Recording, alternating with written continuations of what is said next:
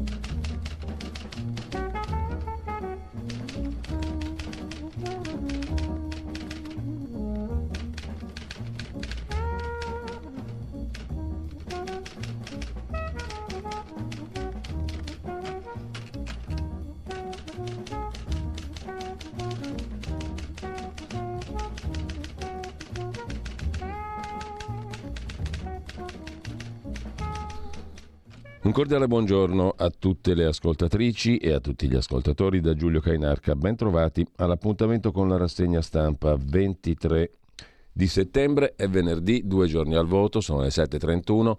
Radiolibertà.net, il nostro sito, c'è anche la possibilità di sostenere la radio più che mai importante per chi ci crede, per chi vuole, per chi reputa che da qui ci sia un servizio utile o anche solo minimamente utile. Comunque radiolibertà.net. Tra due giorni si vota, tra un po' si chiude la baracca ai burattini, nel senso che si apre il periodo di silenzio elettorale da qui al voto di domenica. Domenica alle 22.30, poi la diretta qui da Radio Libertà che prosegue per tutta la notte. Intanto, prima pagina dell'agenzia ANSA di stamani dedicata al centro-destra unito a Roma. Abbiamo seguito ieri sera, commentato con Carlo Cambi, le performance dei quattro soci principali del centrodestra, governeremo per cinque anni. Comizio conclusivo della campagna elettorale a Piazza del Popolo. L'ANSA eh, prende la sintesi degli interventi. Berlusconi, siamo la maggioranza del paese, l'Italia non vuole essere governata dalla sinistra, votare un imperativo categorico. Salvini, primo atto del governo, decreto energia, stop legge Fornero, via canone Rai. Meloni, se avremo i numeri faremo le riforme anche senza la sinistra.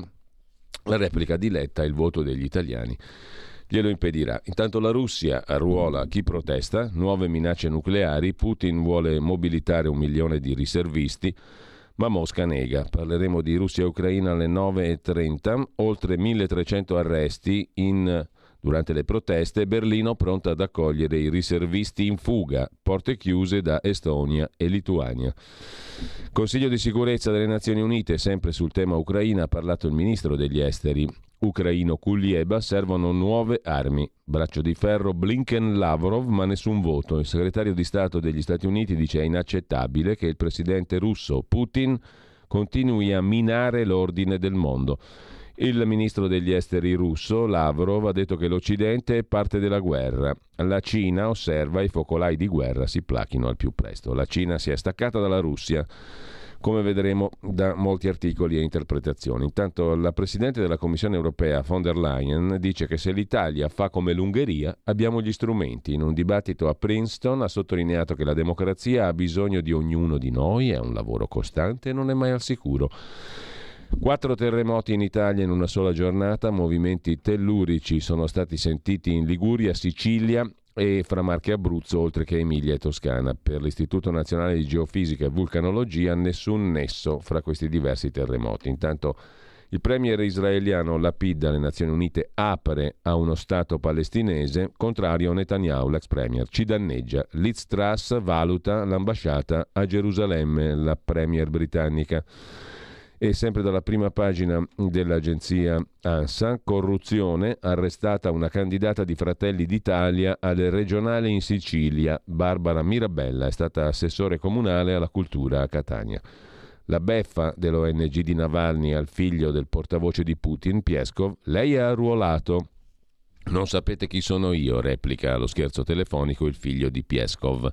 Draghi alle Nazioni Unite, fermi contro Putin, Italia resterà con l'Unione Europea e la Nato. E poi la giornalista Christian Amanpour come Oriana Fallaci, più o meno nel 79 Oriana Fallaci intervistando Khomeini si tolse il velo a un certo punto indispettita dalle non risposte dell'Ayatollah. Christian Amanpour non indossa il velo e il presidente iraniano Raisi rifiuta l'intervista con la CNN che era già stata accuratamente preparata. La giornalista ha pubblicato la foto con la sedia vuota che trovate anche sui giornali di oggi ha paura delle reazioni in patria, commenta la, la giornalista statunitense. Sono 31 le vittime dall'inizio delle proteste statunitense di origine iraniana. Cristiana Manpur, volto notissimo del giornalismo mondiale.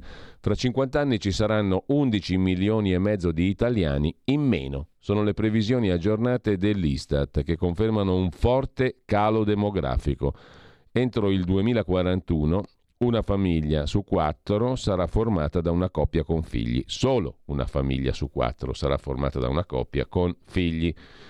Cuba va al voto domenica per matrimoni e adozioni gay. Il 25 settembre referendum sul nuovo codice della famiglia. C'è anche la maternità surrogata. Torniamo all'Italia. Enrico Letta, il paese resti unito. Putin vuole l'Italia e l'Unione Europea divise. E poi il capitano Schettino potrebbe lasciare il carcere, ha maturato il termine per accedere a misure alternative. A dieci anni dal naufragio della Costa Concordia, nuova vita per l'ex comandante della nave che si arenò al largo del Giglio. Arriva sabato una forte perturbazione per cinque giorni, maltempo, al centro-nord, in arrivo un'area di bassa pressione sulla penisola iberica e anche in Italia. Meloni in copertina su Stern, in Germania, la donna più pericolosa d'Europa, e con ciò lasciamo l'agenzia ANSA con uno schiaffo a Trump. L'FBI può usare i documenti sequestrati all'ex presidente degli Stati Uniti. Accolto in appello il ricorso del Dipartimento di Giustizia. Mentre eh, andiamo a vedere adesso anche le prime pagine dei quotidiani di oggi, un attimo soltanto che ci torniamo sopra le prime pagine dei quotidiani di oggi. Qui siamo dalle parti di Kim Rossi Stewart, perché? Perché è l'ultima cosa che abbiamo consultato su 7, ha scoperto la fede cattolica, il famoso attore. Ma andiamo con ordine, prima pagina del Corriere della Sera. Due questioni, la Russia, esplode la protesta, Mosca arruola chi viene arrestato nei cortei, cresce l'esodo verso la Finlandia dalla Russia, la protesta non si placa, monta la rabbia nelle piazze e appunto cresce l'esodo delle persone verso la Finlandia. Medvedev, l'ex presidente, torna a minacciare il mondo con lo spettro delle armi nucleari da usare, ha detto Medvedev per difendere i territori annessi. L'ONU denuncia la violazione delle regole. Il centrodestra in piazza è l'altro titolo, pronti a governare, e Giorgia Meloni da Orban ci dividono tante cose. Von der Leyen intanto dice lavoreremo con tutti i governi democratici. Se va male abbiamo tutti gli strumenti.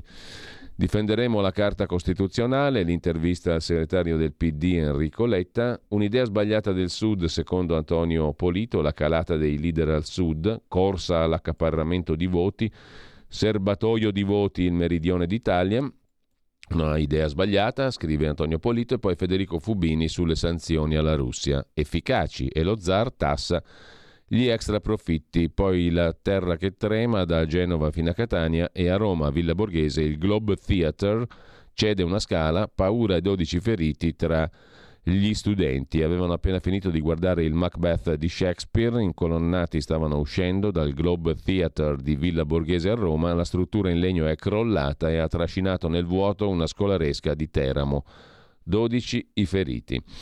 Lasciamo con questo la prima pagina del Corriere della Sera, andiamo a vedere anche Avvenire, il quotidiano di ispirazione. Cattolica, la leva forzata è l'argomento d'apertura, il precetto militare per chi protesta contro la guerra in Russia, mobilitato un milione di russi. Incontro fra il segretario di Stato Vaticano Parolin e il ministro degli esteri russo Lavrov alle Nazioni Unite, ma Mosca va avanti con il referendum nelle zone militarmente occupate. Medvedev minaccia l'atomica, la Cina prende le distanze, scambio di prigionieri mediato dall'Arabia Saudita.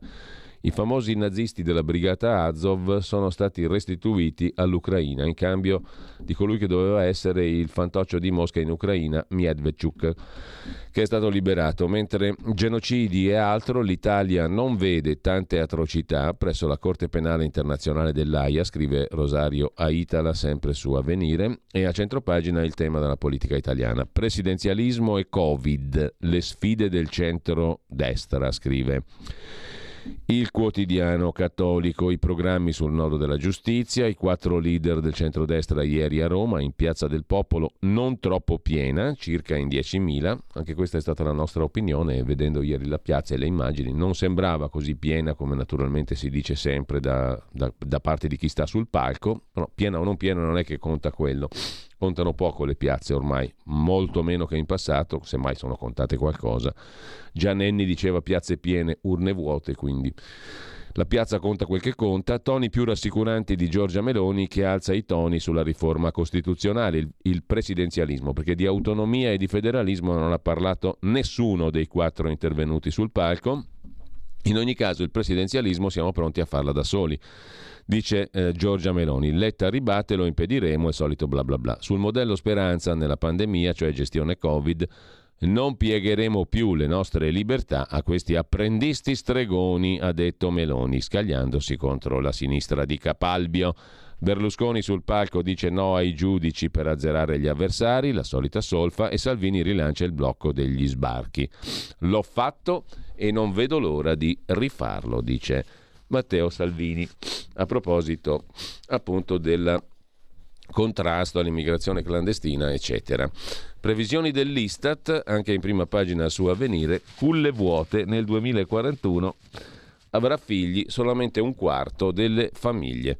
Brutta storia. Intanto la Chiesa chiede alla politica di guardare ai poveri e ai giovani, scrive ancora Avvenire in prima pagina. Da Avvenire andiamo al domani di Carlo De Benedetti, naturalmente sempre sia lodato per l'Olivetti, per la Telecom e per tante altre belle imprese industriali, chiamiamole industriali. In ogni caso il domani apre con Due questioni. Uniti solo per un giorno. La piazza delle destre, scrive Giulia Merlo. L'ascesa di Meloni rivela il declino di Salvini. Giorgia Meloni introdotta da Pino Insegno. Hm?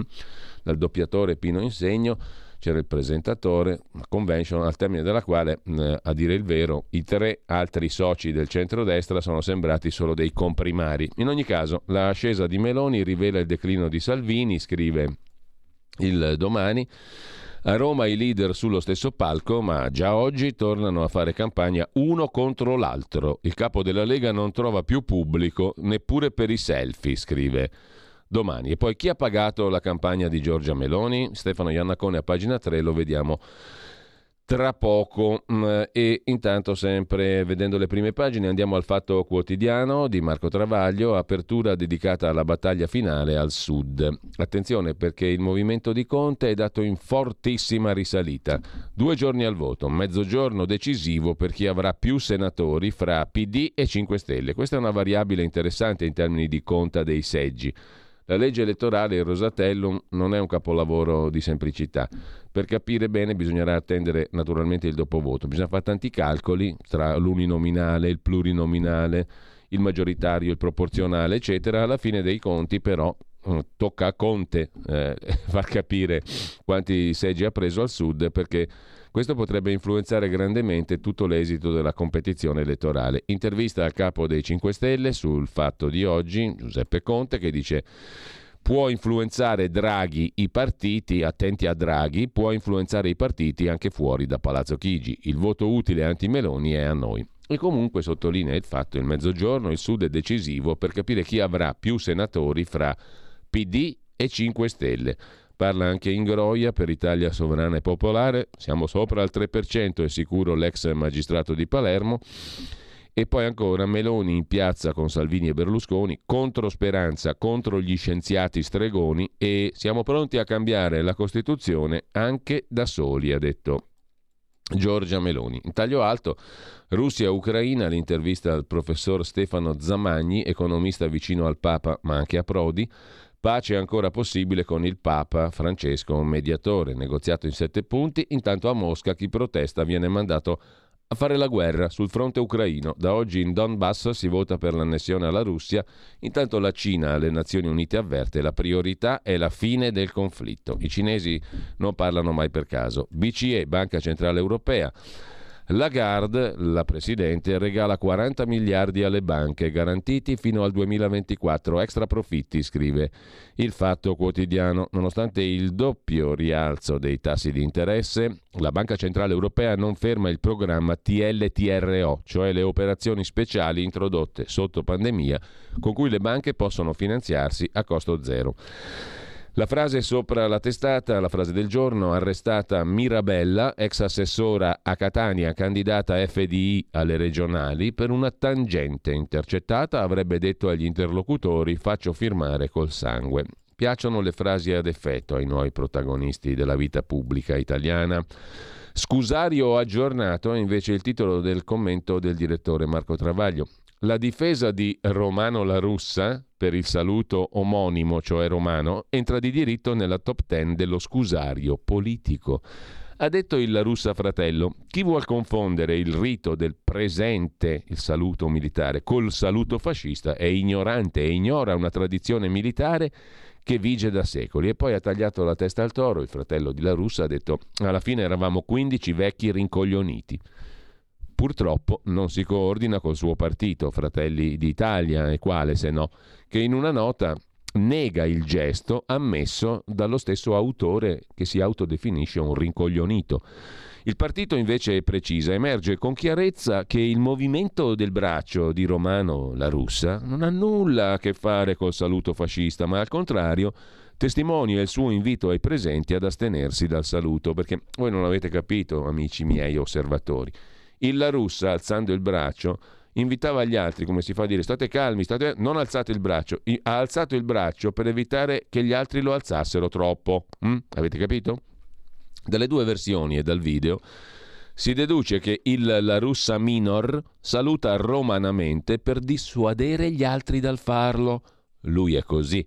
Per evitare che uno si metta le dita nel naso, se le mette lui e per scongiurare il rischio che qualcuno orini dal balcone, orina lui.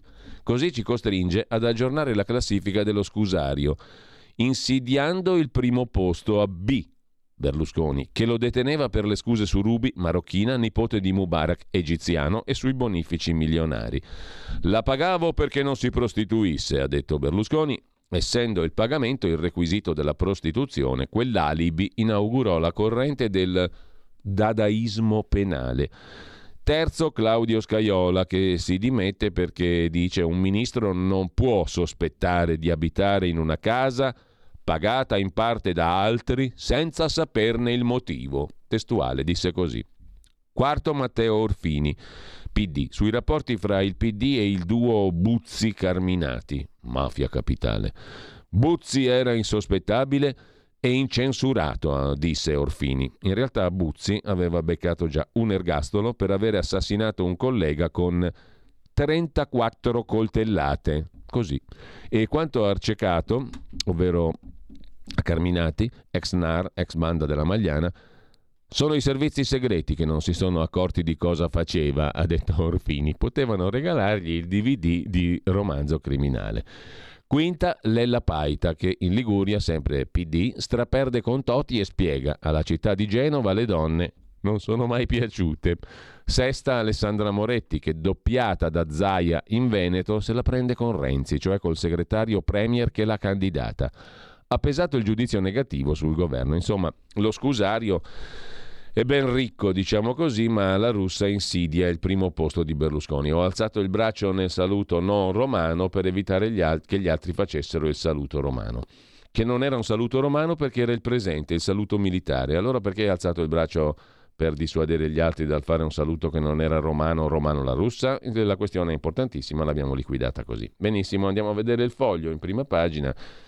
Il foglio ci offre in taglio alto il pezzo di Salvatore Merlo. Meloni parla in Piazza del Popolo. Sotto al palco c'è anche quel mondo che fu Missino e vede in lei il riscatto della storia. Infatti c'erano una quantità enorme di bandiere di Fratelli d'Italia e poco altro.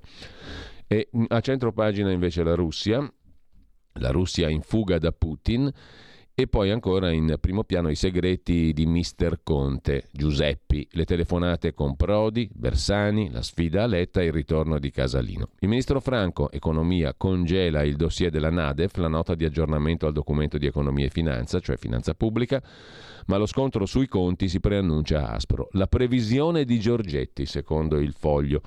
Giancarlo Giorgetti non esclude che la difficoltà a varare la finanziaria possa, produrre, possa indurre scusa, i recalcitranti ad accettare un governo tecnico almeno per un po'.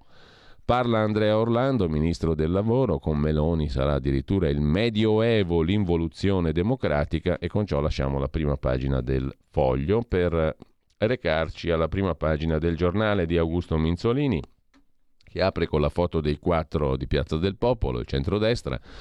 Con noi aria di libertà è il titolo virgolettato. A Roma il comizio finale dei leader.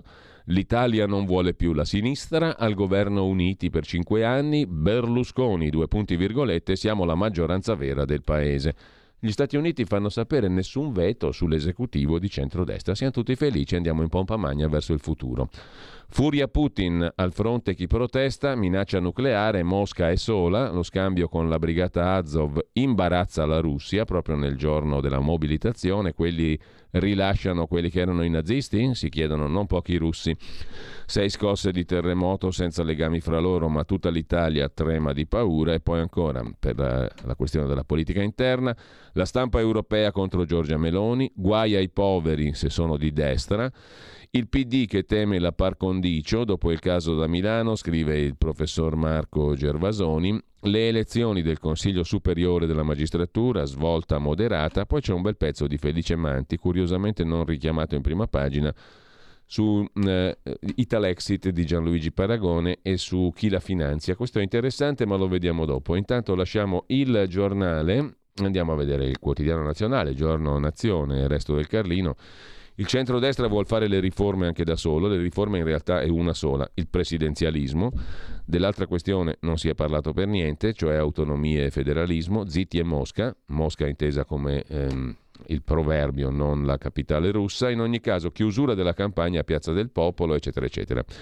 L'altro titolo invece ha a che fare con Francesco Schettino, ormai 61enne, comandava la Costa Concordia, naufragò all'isola del Giglio il 13 gennaio di ormai dieci anni fa 32 morti, dal Giglio a Ustica. Schettino fuori dal carcere archivierà gli atti sulla strage del 19 di Ustica. Il sindaco del Giglio dice lo incontro solo se è davvero pentito. Dichiarazione che lascia molto il tempo che trova e altret- è molto discutibile. In ogni caso, dalla prima pagina del giorno milanese invece è Lombardo, irregolari senza contratto i due operai egiziani morti nel cantiere di Como e il il caporalato chiedo scusa, cambia pelle, agganci in chat. Poi vediamo i due articoli. Erano completamente irregolari e senza contratto i due operai egiziani morti nel cantiere sul lago di Como. Ci sono ancora i disperati intorno al castello. Dopo lo stupro avvenuto in zona, nessun controllo. Un'altra inchiesta sulla situazione a Milano, dove c'è una quantità di gente fuori di testa in aumento costante. Basta girare per le strade un po' a tutte le ore del giorno e li vedete i disagi che hanno prodotto due o tre anni della Covid e di tutto ciò che gli è ruotato intorno. Intanto lasciamo il giorno, andiamo a vedere il mattino di Napoli, che mette tra le altre cose in prima pagina la cronaca, rapina shock a Napoli con la droga sul lungomare, emergenza criminalità, stordito con gli stupefacenti nel caffè, derubato degli anelli, un anziano è finito in gravi condizioni. Drogato con il caffè sulla spiaggia della rotonda Diaz di Napoli da un ladro che poi gli ha rubato gli anelli d'oro. A raccontare l'accaduto i familiari dell'uomo ottantenne ora ricoverato in ospedale per gli effetti della droga.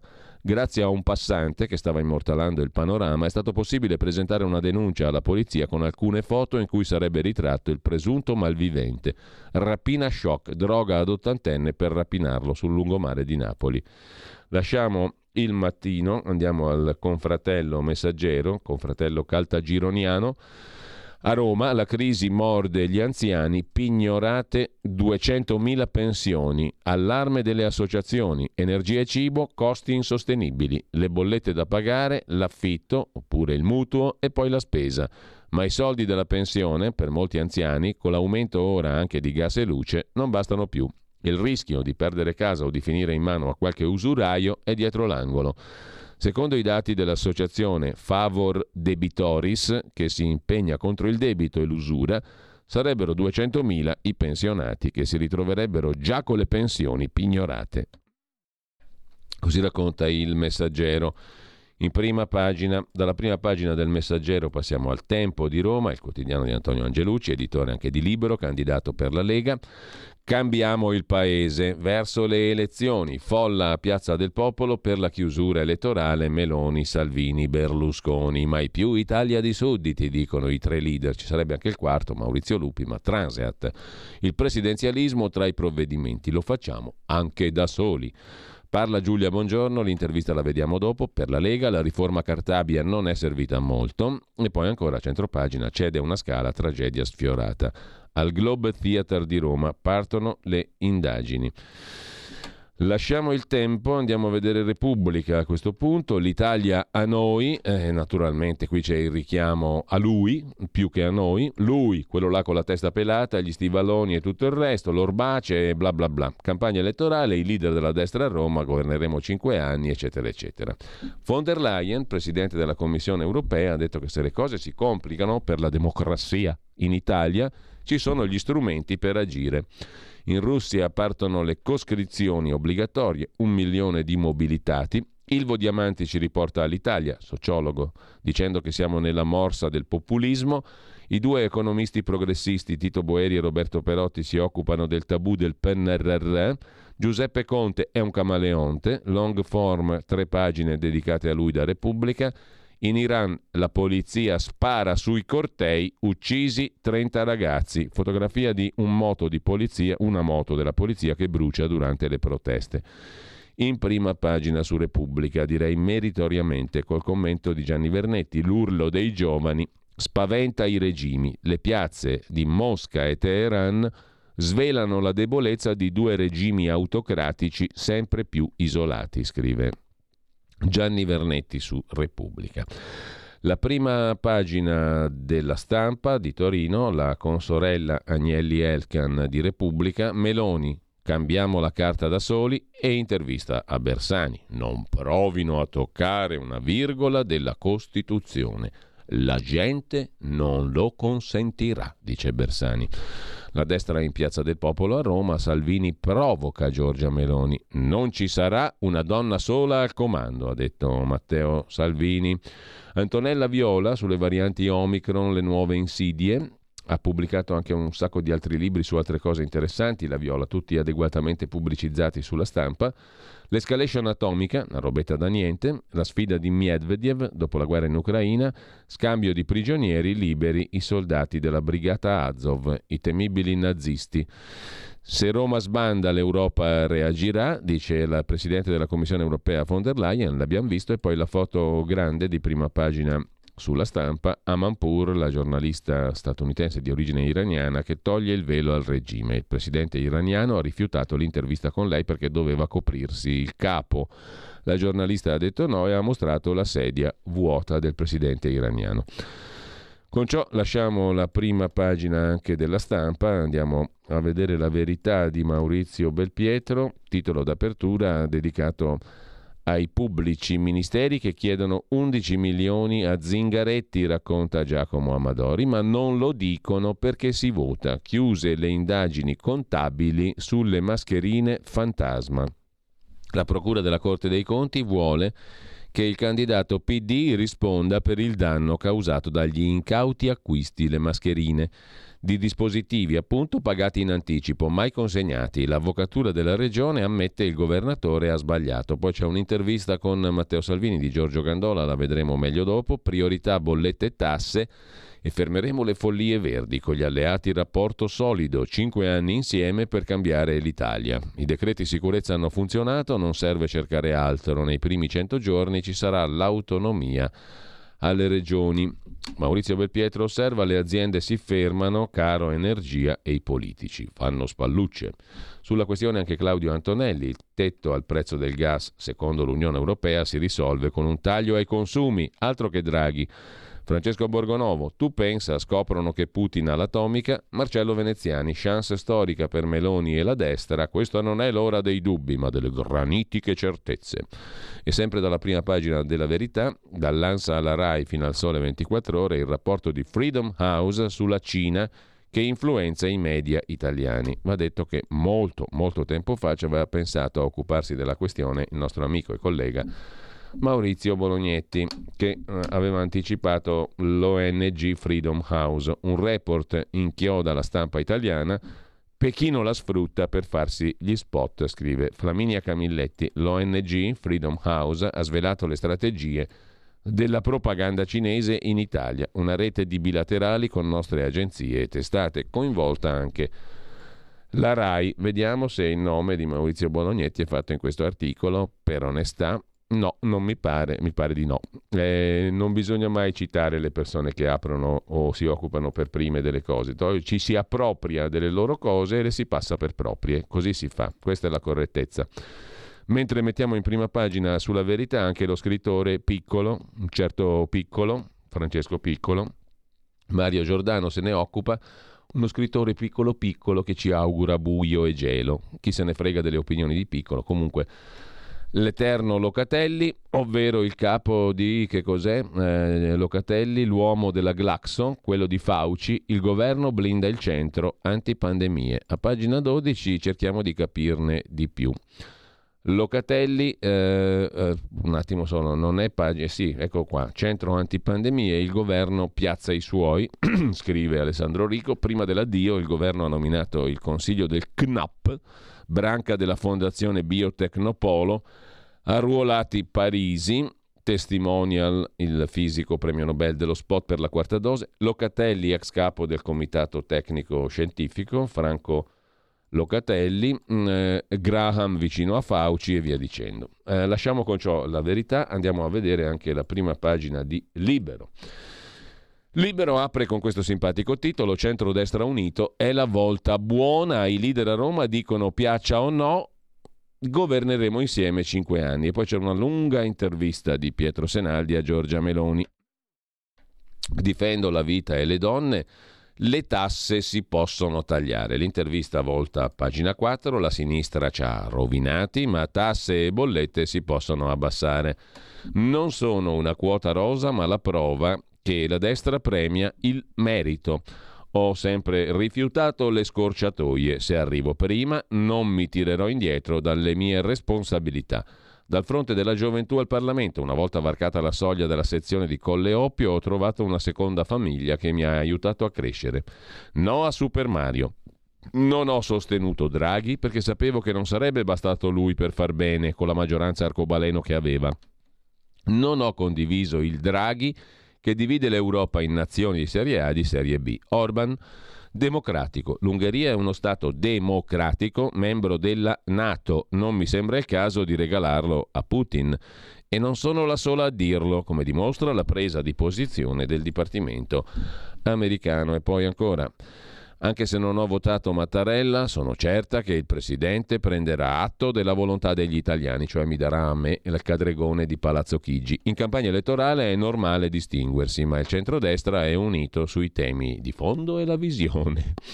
Diritti e libertà. Se una cantante, qui è la Pausini, osa dire che preferisce non cantare Bella Ciao, viene linciata. Il nostro è l'unico partito di opposizione che viene sistematicamente fatto oggetto di campagna d'odio e di disinformazione.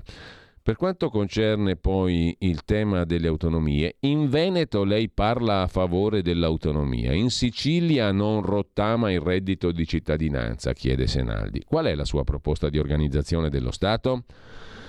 Noi, risponde Giorgia Meloni, sosteniamo l'autonomia perché responsabilizza le amministrazioni regionali, avvicina il governo ai cittadini, virgola, ma, e qui scatta il tuttavia, ma va inserita in un contesto di coesione nazionale che non lascia indietro nessuno e metta in capo congiuntivo esortativo allo Stato alcuni ambiti di interesse strategico, dall'energia alle infrastrutture. Ci siamo impegnati nel programma di coalizione a portare avanti l'autonomia differenziata, articolo 116,3 Costituzione, referendum votati da Lombardi e Veneti e tutto il resto, in un quadro di rafforzamento dell'unità nazionale, da garantire con la madre di tutte le riforme, il presidenzialismo. Vedremo in quali tempi verrà realizzata l'autonomia, che è già lì bella che pronta, il presidenzialismo è un percorso più lungo. Staremo a vedere. Vediamo un po' anche le domande. L'Italia ha problemi con le donne o siamo sulla buona strada? E poi ancora, alcune donne della sinistra sostengono che se arriverà al potere Giorgia Meloni è perché lei agisce come un uomo. E ancora, perché fa paura in Italia chi si batte per la vita, cioè il diritto a non abortire? E la famiglia tradizionale. A cosa attribuisce la sua crescita nei sondaggi vertiginosa? Risponde Meloni al fatto di aver sempre rifiutato le scorciatoie.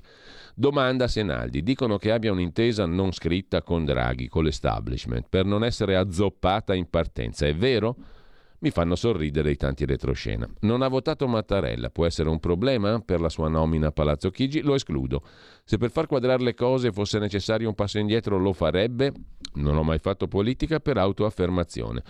Le divisioni del centrodestra, chiede Senaldi, su politica estera economica riforme, cesseranno magicamente dopo le elezioni? Risponde Meloni, è naturale che in campagna elettorale ogni partito cerchi di far emergere le proprie specificità. Sui grandi temi siamo compatti. Domanda, se non sforiamo ulteriormente il debito per aiutare famiglie e imprese col caro bollette, dove troviamo i soldi? tetto al prezzo del gas. Se no non c'è scostamento di bilancio che tenga. Non faremo altro che regalare soldi agli speculatori. Su questo la posizione di Meloni resta lontana da Salvini. Tele- televisioni e tv vicine alla sinistra continuano a rilanciare i suoi comizi contro l'euro, contro l'Europa, il Corriere la difesa, ma lei quanto ha davvero cambiato idea? La mia posizione è sempre stata la stessa, coerente nel tempo. Qual è la sua idea d'Europa? Di cosa si dovrebbe occupare l'Europa? Perché ha difeso l'Ungheria, uno Stato democratico? Nei corridoi romani circola l'idea di un governo di solidarietà nazionale con lei alla guida, ma anche no se il centrodestra vincesse ma non troppo e lei distanziasse troppo i suoi alleati, cioè Salvini e Berlusconi, la sinistra si sta preparando allestendo la pace PD 5 Stelle. Risponde Giorgia Meloni, non credo nelle maggioranze arcobaleno, al contrario di Letta che dice di aver fatto un accordo elettorale e non di governo con la sinistra radicale, noi abbiamo fatto un accordo per governare, avremo una maggioranza solida, tutti rispetteranno l'accordo, l'unica certezza di non, di non avere ancora maggioranze innaturali e, e governi creati in laboratorio è votare Fratelli d'Italia. Le principali colpe della sinistra, poi l'autonomia l'abbiamo vista, i soldi scarseggiano, le tasse si possono abbassare, sì, si può fare benissimo, basta avere le idee chiare. L'argomento antifascista cavalcato da Letta e dalla sinistra si è smontato da sé non è che smettono di attaccarla su Mussolini perché pensano all'inciucio, ma no, eccetera, eccetera. Eh, e ancora domanda Senaldi. Cosa risponde a chi si dice terrorizzato dal fatto che l'Italia possa avere il governo più a destra della storia della Repubblica? Chiede Senaldi come mai ha aperto le liste di Fratelli d'Italia a una truppa di personalità esterne. Eh, lo avrà detto cento volte, stavolta è diverso, perché si iscrisse al fronte della gioventù in caso di Premiership avremo un First Mister che la seguirà negli appuntamenti? In Italia non esiste questa figura, è fuori di dubbio che in alcune occasioni Andrea, cioè il compagno, il marito, sarà al mio fianco, è l'unico che ho conosciuto capace di non vivere di luce riflessa, bla bla bla. Bla bla bla che conclude poi l'intervista di due pagine su Libero. Questa è l'intervista di Pietro Senaldi a Giorgia Meloni, poi la Casa Bianca smentisce il PD, parleremo con tutti, i russi mandano un pizzino ai politici italiani, le foto di tutti con Putin, vi conosciamo. Vittorio Feltri ha una nostalgia di Tremonti, ministro dell'economia, Alessandro Sallusti dice che i veri nostalgici sono a sinistra e con ciò abbiamo visto anche la prima pagina di Libero. Andiamo dai nostri amici del quotidiano di Sicilia Crisi climatica, giovani in piazza per una politica a zero omissioni. Nel 2022 già 220, 200 eventi estremi, ma l'Italia non ha un piano per la crisi climatica. Oggi sciopero di Fridays for Future. Intanto la BCE pompa denaro e genera inflazione, scrive il direttore Carlo Alberto Tregua. E poi ancora in prima pagina Lavori pubblici, nuove opportunità per le imprese grazie al bando messo a disposizione da Consip. Le attività possono abilitarsi per interventi di manutenzione impiantistica e edilizia stradale di importo oltre la soglia dell'Unione Europea. I nuovi strumenti di Consip offrono alle pubbliche amministrazioni la possibilità di effettuare interventi di manutenzione in due ambiti, manutenzione impianti e edilizia e manutenzione stradale. Il bando prevede anche la categoria servizi ingegneria e architettura. Insomma, lavori pubblici, nuove opportunità per le imprese. Per quanto concerne le elezioni politiche, c'è un'intervista, pagina 2, al costituzionalista eh, Cariola, etneo, eh, catanese, il Rosatellum, governabilità, un'esigenza rimasta sullo sfondo. È un sistema elettorale che esclude il rapporto diretto tra il territorio, gli eletti e gli elettori. No preferenze né voto disgiunto è quanto di più antidemocratico possa esserci. La campagna elettorale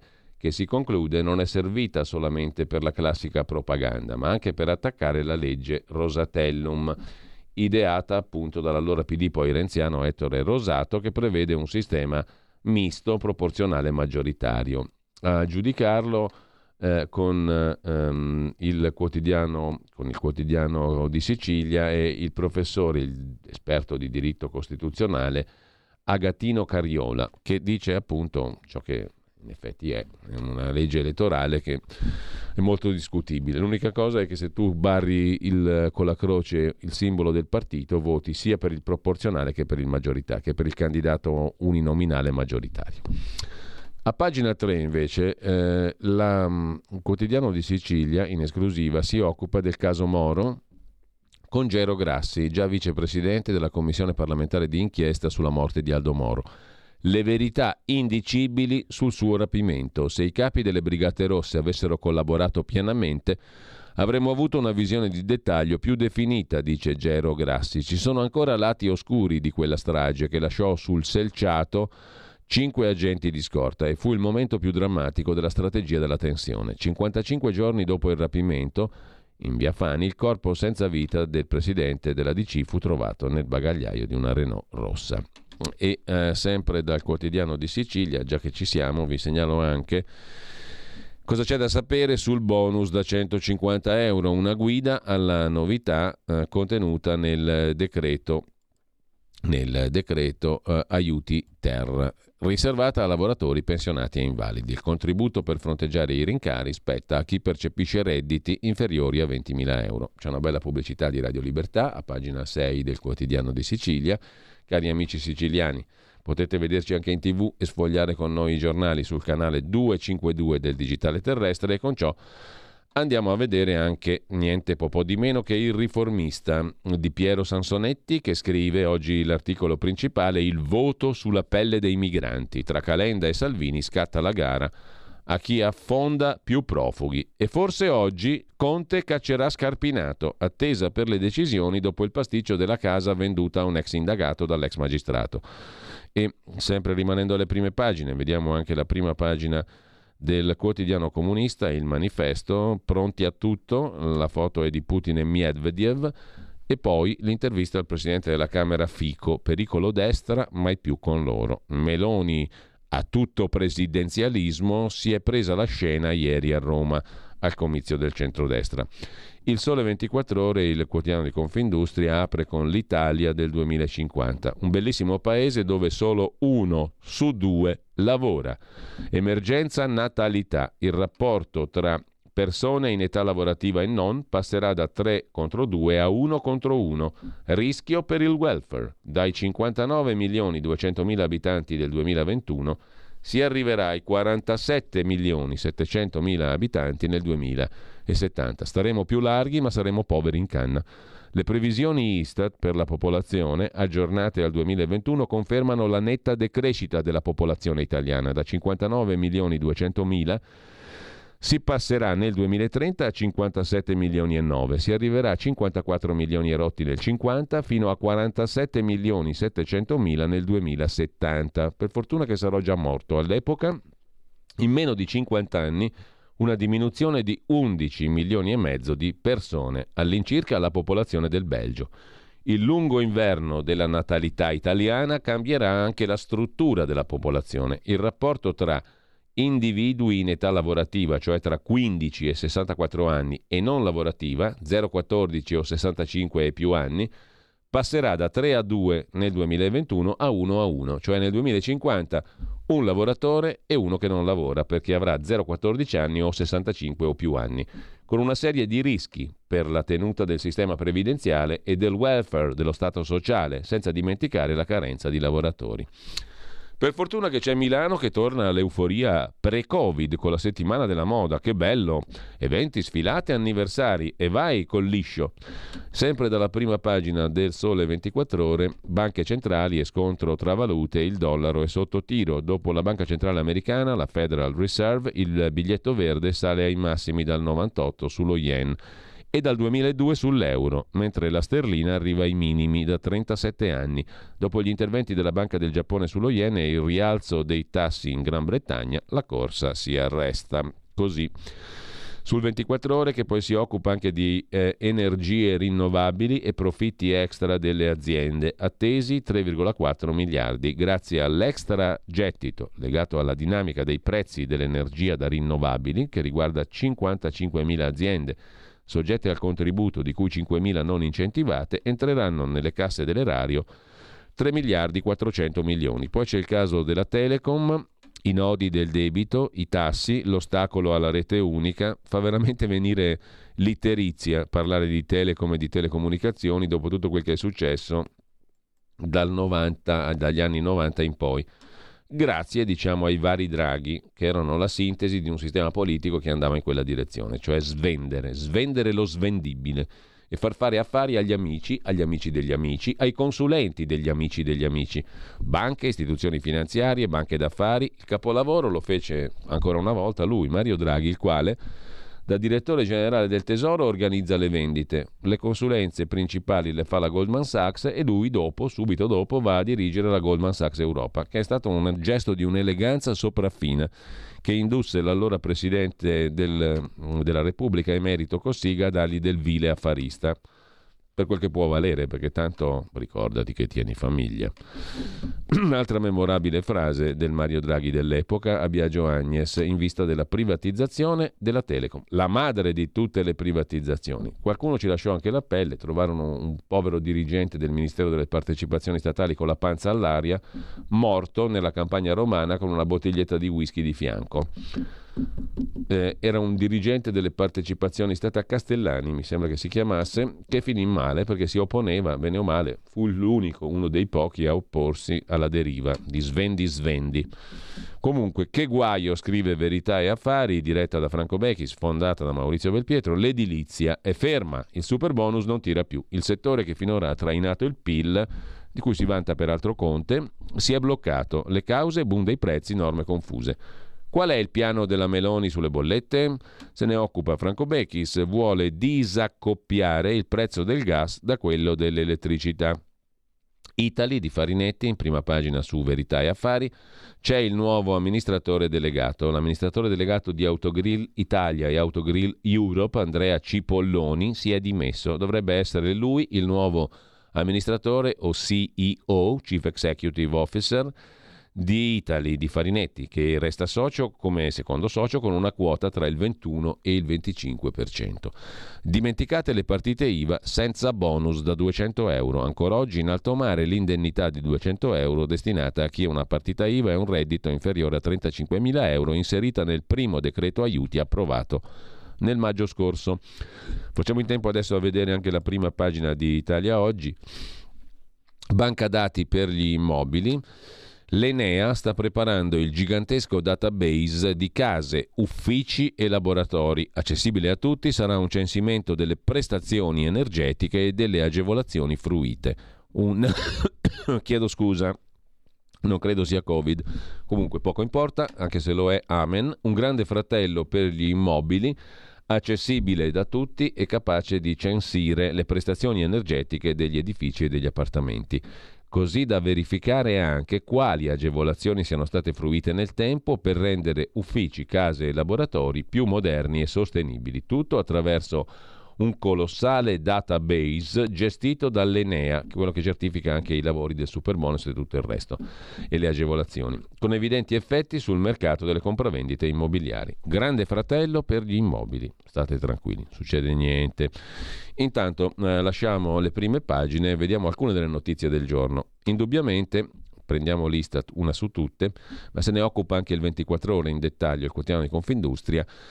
La previsione del calo demografico. In 50 anni 11 milioni e mezzo di italiani in meno e nel 2041 solo una famiglia su quattro sarà una coppia con figli. Poi abbiamo un lavoratore e uno che non lavora contro il 3 a 2 che abbiamo adesso. Il rapporto tra individui, neanche un lavoratore. Individui in età lavorativa e no, non vuol dire che gli individui in età lavorativa lavorino possono benissimo essere in età lavorativa, cioè tra i 15 e i 64 anni, e non avere un lavoro. In ogni caso il rapporto tra individui in età lavorativa e non passerà da 3 a 2 nel 2021 a circa 1 a 1 nel 2050. Entro dieci anni in quattro comuni su cinque è atteso il calo di popolazione che diventa 9 su 10 nel caso delle zone rurali. Diminuiranno anche le coppie con figli, che appunto entro il 2041 rappresenteranno appena una famiglia su quattro. Per fortuna che c'è von der Leyen, la baronessa presidente della Commissione europea, se l'Italia diventa come l'Ungheria, dove invece i figli cercano di farli fare e li favoriscono la natalità, abbiamo strumenti. In un dibattito a Princeton, la baronessa ha sottolineato che la democrazia ha bisogno di ognuno di noi. È un lavoro costante e non è mai al sicuro. Sono belle parole e peraltramente condivisibili. Veniamo invece al palco di ieri, il palco sceno di Piazza del Popolo, scherziamo naturalmente per tirarci un po' su, di Piazza del Popolo, dove i quattro leader del centrodestra hanno detto la loro. Tutti per uno, sintetizza quel bastardo di Roberto D'Agostino su Dagospia, tutti per uno e poi ognuno per sé. Dopo gli screzi delle ultime settimane, Meloni, Salvini, Berlusconi dimenticano sempre il povero Lupi, hanno chiuso insieme la campagna elettorale a Piazza del Popolo a Roma. La Ducetta, Meloni, la Meloni, il Salvini, il Berlusconi, il Lupi ma la Ducetta si chiama Giorgia Lameloni, come si chiama Matteo il Salvini e Silvio il Berlusconi. Sono i nomi corretti e i cognomi corretti. La Ducetta si sente già a Palazzo Chigi. Basta turarsi il naso, ha detto la Ducetta. Respirate libertà. Il banana non resiste a fare il piazzista. Non metteremo le mani nelle tasche degli italiani, non alzeremo le tasse. Il capitone si prenota il Viminale. Ho bloccato gli sbarchi e non vedo l'ora di rifarlo. Auguri! Dice scettico il signor D'Agostino. Su ilpost.it come è andato il comizio finale della destra? Ne scrive Luca Misculin. A Roma si sono visti Meloni, Salvini e Berlusconi. Giorgia Meloni ha tenuto un discorso molto cupo e aggressivo. È interessante questa accoppiata di aggettivi con cui il commentatore del Post sintetizza il discorso di Giorgia Meloni. Direi che c'è del vero ah, dal punto di vista dell'opinione individualissima, cioè mia e soggettiva. In ogni caso andiamo anche a Repubblica, in guisa di retroscena Carmelo Lopappa si occupa del futuro, del 26 settembre.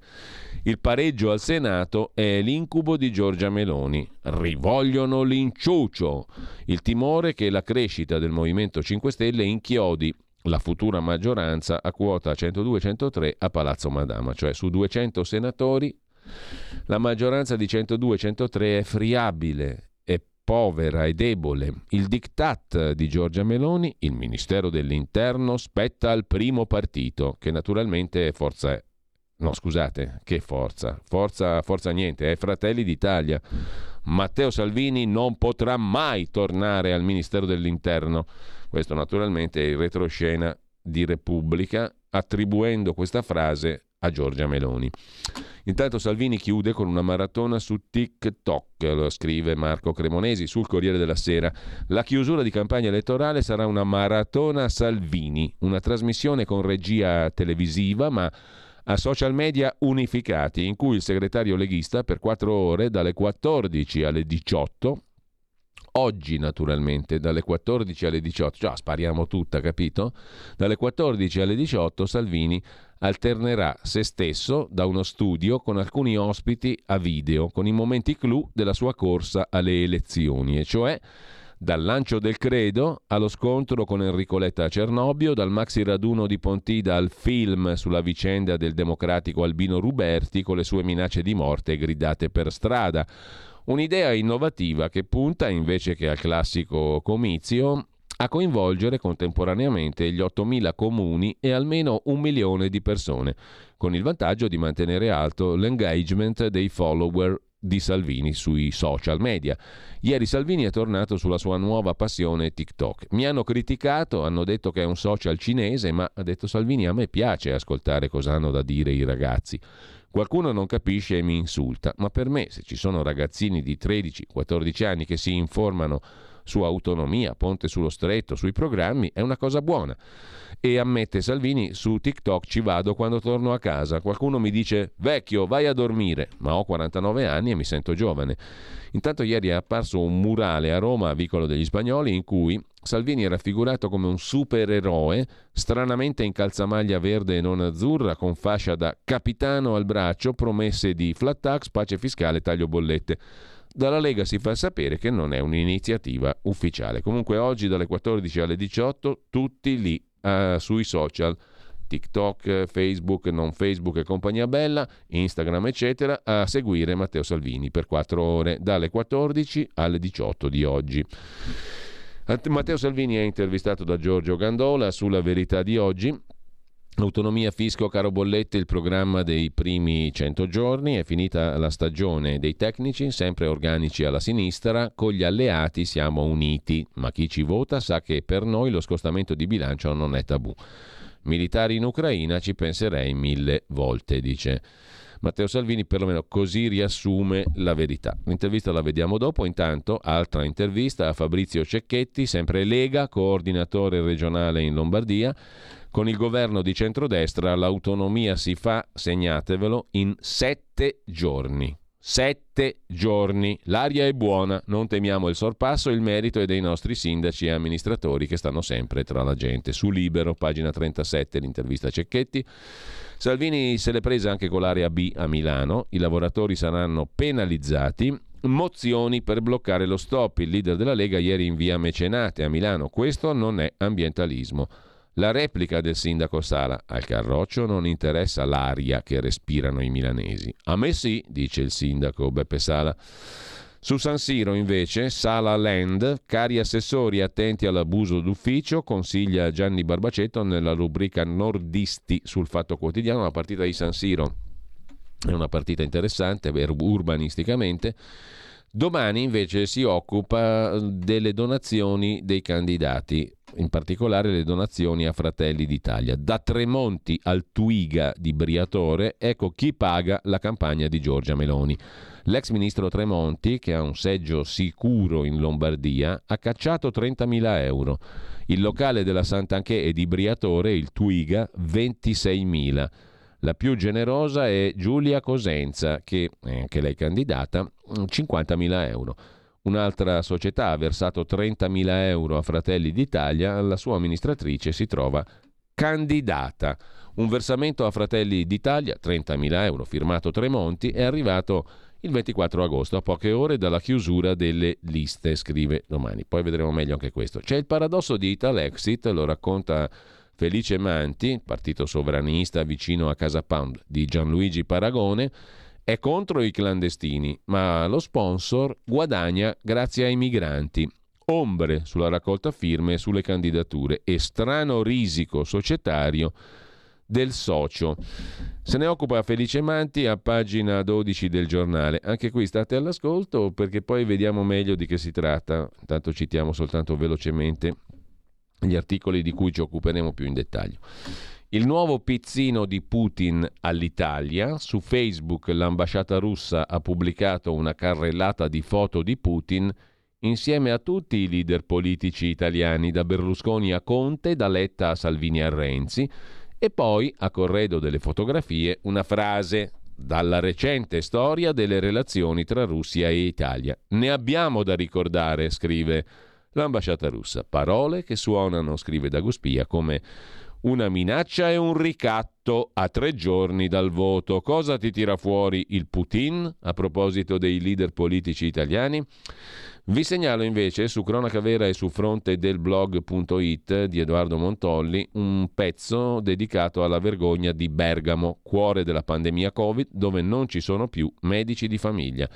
Non ci sono neanche al Giambellino, storico quartiere milanese, senza medici di base. Nessuno vuole venire qui, dice una farmacista, quattro dottori a breve in pensione.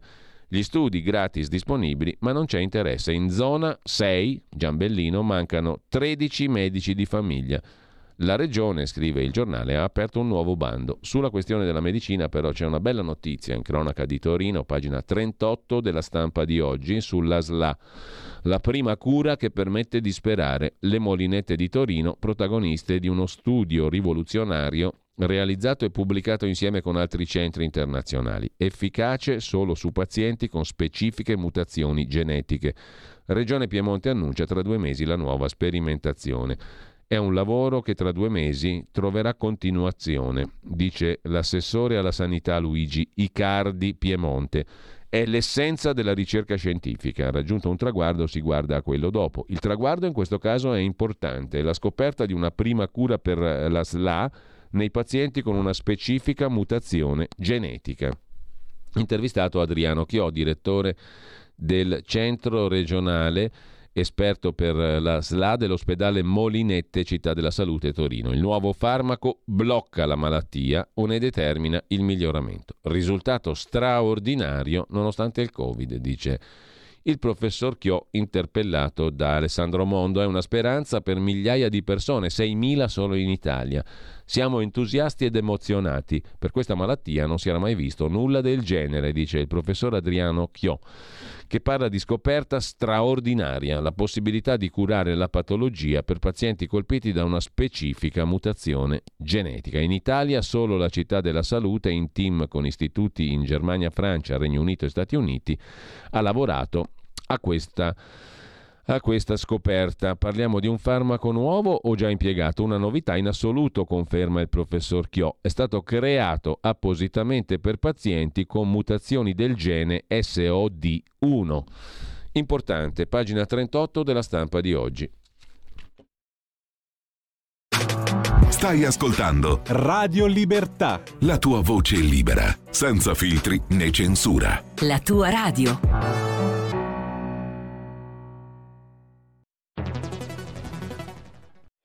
C'è chi te la racconta sbagliata e chi te la racconta male. C'è chi te la racconta tagliata e chi te la racconta al contrario e chi non te la racconta affatto. QDS te la racconta giusta. Ogni giorno la tua terra, il suo presente, le sue attese, la sua volontà di rinascita. Leggi, abbonati, scegli il quotidiano di Sicilia. L'informazione giusta per crescere insieme.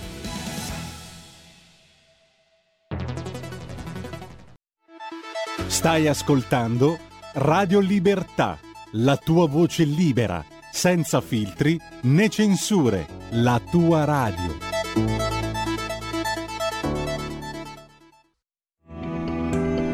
Il meteo.it presenta le previsioni del giorno. L'alta pressione delle Azzorre domina la scena sul nostro paese e regalerà una giornata in prevalenza soleggiata e stabile, temperature stazionarie. Al mattino il sole sarà disturbato solo da nubi irregolari, in genere non foriere di precipitazioni e che si formeranno più probabilmente al nord, sul basso Adriatico e sulle isole maggiori, qui anche con qualche locale fenomeno associato. Nel pomeriggio la situazione non è destinata a cambiare di molto, lievi disturbi quasi esclusivamente su Sardegna e Sicilia. Per ora è tutto da ilmeteo.it dove il fa la differenza. Per dettagli maggiori c'è la nostra app. Una buona giornata da Alessandra Tropiano. Avete ascoltato le previsioni del giorno.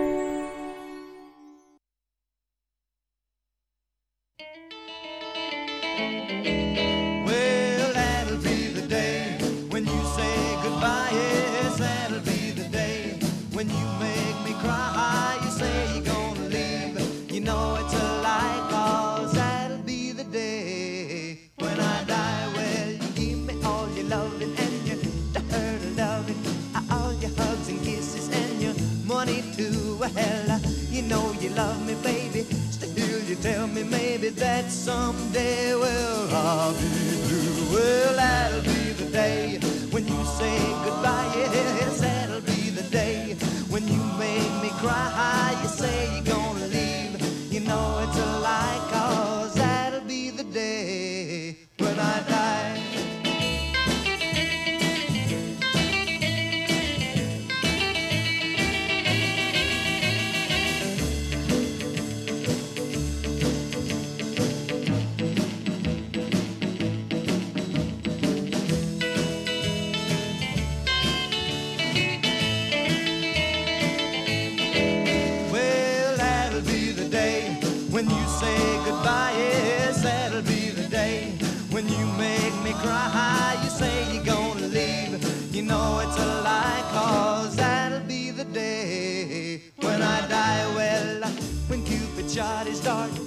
shot it at your heart.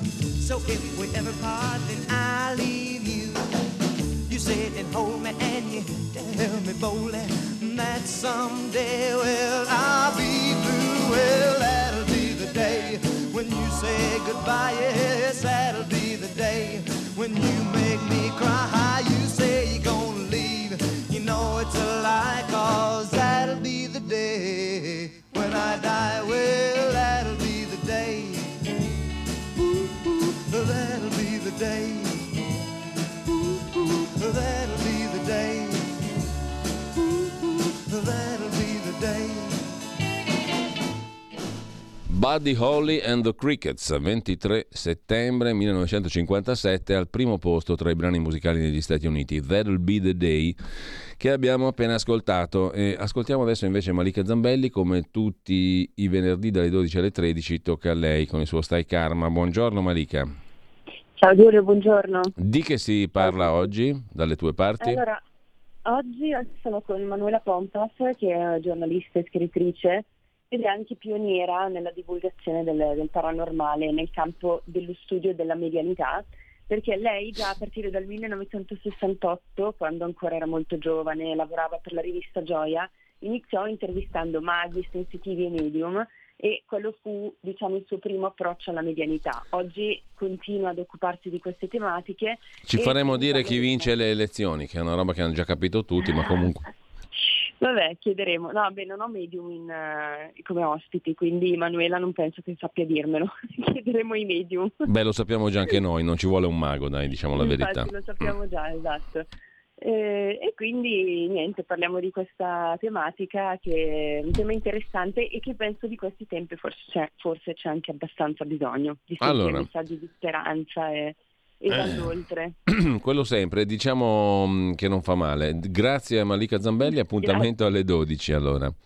Grazie Giulio, vi aspetto. Grazie a te. Alle 9, alle 9 abbiamo, alle 9.30 abbiamo con noi Ugo Poletti, Odessa Journal. Quanto mai interessante, ve lo ripeto, sentire le notizie da là, perché le cose stanno cambiando rapidamente, il senso l'abbiamo capito, dei cambiamenti in opera. Alle 10 una sorpresa, un giovane che ha fatto lo stage da noi, si laurea con una bella tesi su di noi all'Università Statale di Milano, ce la presenta in anteprima Leonardo Brambille e poi alle 10.40 Roberto Calderoli con Pierluigi Pellegrin per spiegare come si vota, cos'è il Rosatellum e tutti i meccanismi delle leggi elettorali di cui Calderoli è un super esperto. Alle 11.05 Marcello Minenna il Sole 24 Ore Università Bocconi, direttore Agenzia Dogane e Monopoli, si parla dell'innalzamento dei tassi di interesse da parte delle banche centrali. Infine Carlo Lottieri, docente di filosofia del diritto, Istituto Bruno Leoni, editorialista del giornale. Il tema dell'autonomia regionale. Mattinata molto interessante qui su Radio Libertà eh, e mh, poi c'è tutto il resto della programmazione, compreso Zoom di questa sera. Mh, Scopritelo attraverso la pagina Facebook della radio. Dove eravamo rimasti con l'illustrazione degli articoli interessanti di oggi a questa scoperta sulla SLA, la prima cura che permette di sperare alle molinette di Torino. Mentre eh, per la cronaca più spiccia, l'appalto Areu, e, tornando alla, e rimanendo alla sanità, l'appalto Areu per il Covid, finito ai re delle ambulanze, con tanto di sfruttamento in una finta cooperativa. Nuove accuse della Procura ai fratelli Calderone dell'associazione First Aid. La Cassazione conferma truffe e caporalato. Una finta cooperativa, scrive Luca Fazzo. Caporalato, sfruttamento, teste di legno. La Corte di Cassazione mette una parola definitiva sul caso che ha investito il mondo delle ambulanze milanesi e lombarde, portando agli arresti e poi in carcere i fratelli alla guida del marchio che si è impadronito delle fette più ghiotte del trasporto pubblico, la First Aid, nata dal nulla sotto il nome di Amica One, allargata fino a inghiottire nomi storici del settore come Ata Soccorso e Maria Bambina. Dopo il commissariamento di First Aid nell'autunno scorso, i fratelli Calderone hanno continuato a operare nel settore con altri marchi. E anche questo ha convinto il pubblico ministero della Procura di Pavia a chiedere e ottenere di spedirli in carcere anche per associazione a delinquere. Stesso destino per la sorella Concetta e Francesco Di Dio, il loro prestanome storico. C'era la mano dei Calderone, i tre fratelli, compresa Concetta, dice la Procura, anche dietro le manifestazioni di protesta dei lettighieri contro le indagini. Interrogati nei giorni scorsi, assistiti dal loro avvocato Domenico Aiello, che fu l'avvocato di Roberto Maroni e eh, attraverso il presidente della regione di larga parte dei consiglieri del gruppo Lega nella legislatura Maroni, i Calderoni si sono avvalsi, i Calderone si sono avvalsi della facoltà di non rispondere. Il quadro a loro carico molto pesante. Un anno fa erano finiti ai domiciliari per un solo appalto truccato, l'affidamento del trasporto malati degli ospedali di Pavia, e adesso a venir loro contestata è una sfilza di gare pubbliche, vinte in tutta Italia, anche quelle simulando disponibilità di uomini e mezzi inesistenti. Lasciamo il giornale, andiamo al giorno, morti da fantasmi, questa è la tragedia in cantiere sul lago di Como, nessun contratto né formazione, la paga un miraggio. I due operai egiziani, Zamir e Said, stroncati dal monossido in un container di metallo, le indagini fanno emergere un drammatico quadro di irregolarità. Siamo a Moltrasio, Como, si stava costruendo una roba con vista lago proprio sul lago di Como. Siamo messi male, eh? quello è una vetrina mondiale e succedono cose di questo tipo. In Italia da poche settimane, forse da inizio agosto, scrive Paola Pioppi da Moltrasio, Como per il giorno. Famiglie, figli piccoli lasciati in Egitto, un impiego come operai edili per realizzare gettate di cemento armato e sostenere tre ville di lusso vista lago. La giornata di lavoro in cantiere, la notte nel container senza finestre, senza acqua, senza riparo dal freddo. La latrina del cantiere, unico servizio igienico, senza doccia. Nessun contratto di lavoro, nessuna formazione su ciò che dovevano fare, sui pericoli. Nessuna paga messa in tasca. Salah Abdelaziz, richiedente asilo di 27 anni, e Samir Mohamed Zaid, 29 anni, privo di permesso di soggiorno, sono morti senza fare nemmeno in tempo a ricevere il loro primo stipendio, uccisi dall'esalazione di un monossido di un braciere di fortuna fatto con un secchio preso in cantiere. Ville vista lago, ripeto, sul lago di Como. Così siamo anche combinati, non del tutto per fortuna, ma anche così cose inaccettabili, oscene, orrende. Sul caporalato poi giustamente il quotidiano nazionale Il Giorno ci fa un altro servizio. Piazze addio, ora si recluta su Telegram a Milano, così cambia lo sfruttamento, no? non siamo in, in Congo belga come avrebbe detto Totò e non ci fa ridere per niente. Siamo a Milano, contatti per telefono, gruppi piccoli, passaparola e chi rivendica diritti fuori dalle scatole con un clic. L'operaio egiziano 31enne, schiacciato una settimana fa da un pantografo elevatore in un cantiere a Cascina Merlata, quartiere residenziale, periferia di Milano, è ancora in gravi condizioni in ospedale. Una delle tante vittime nella catena sempre più lunga di appalti e subappalti, cantieri più piccoli o grandi opere dal business milionario.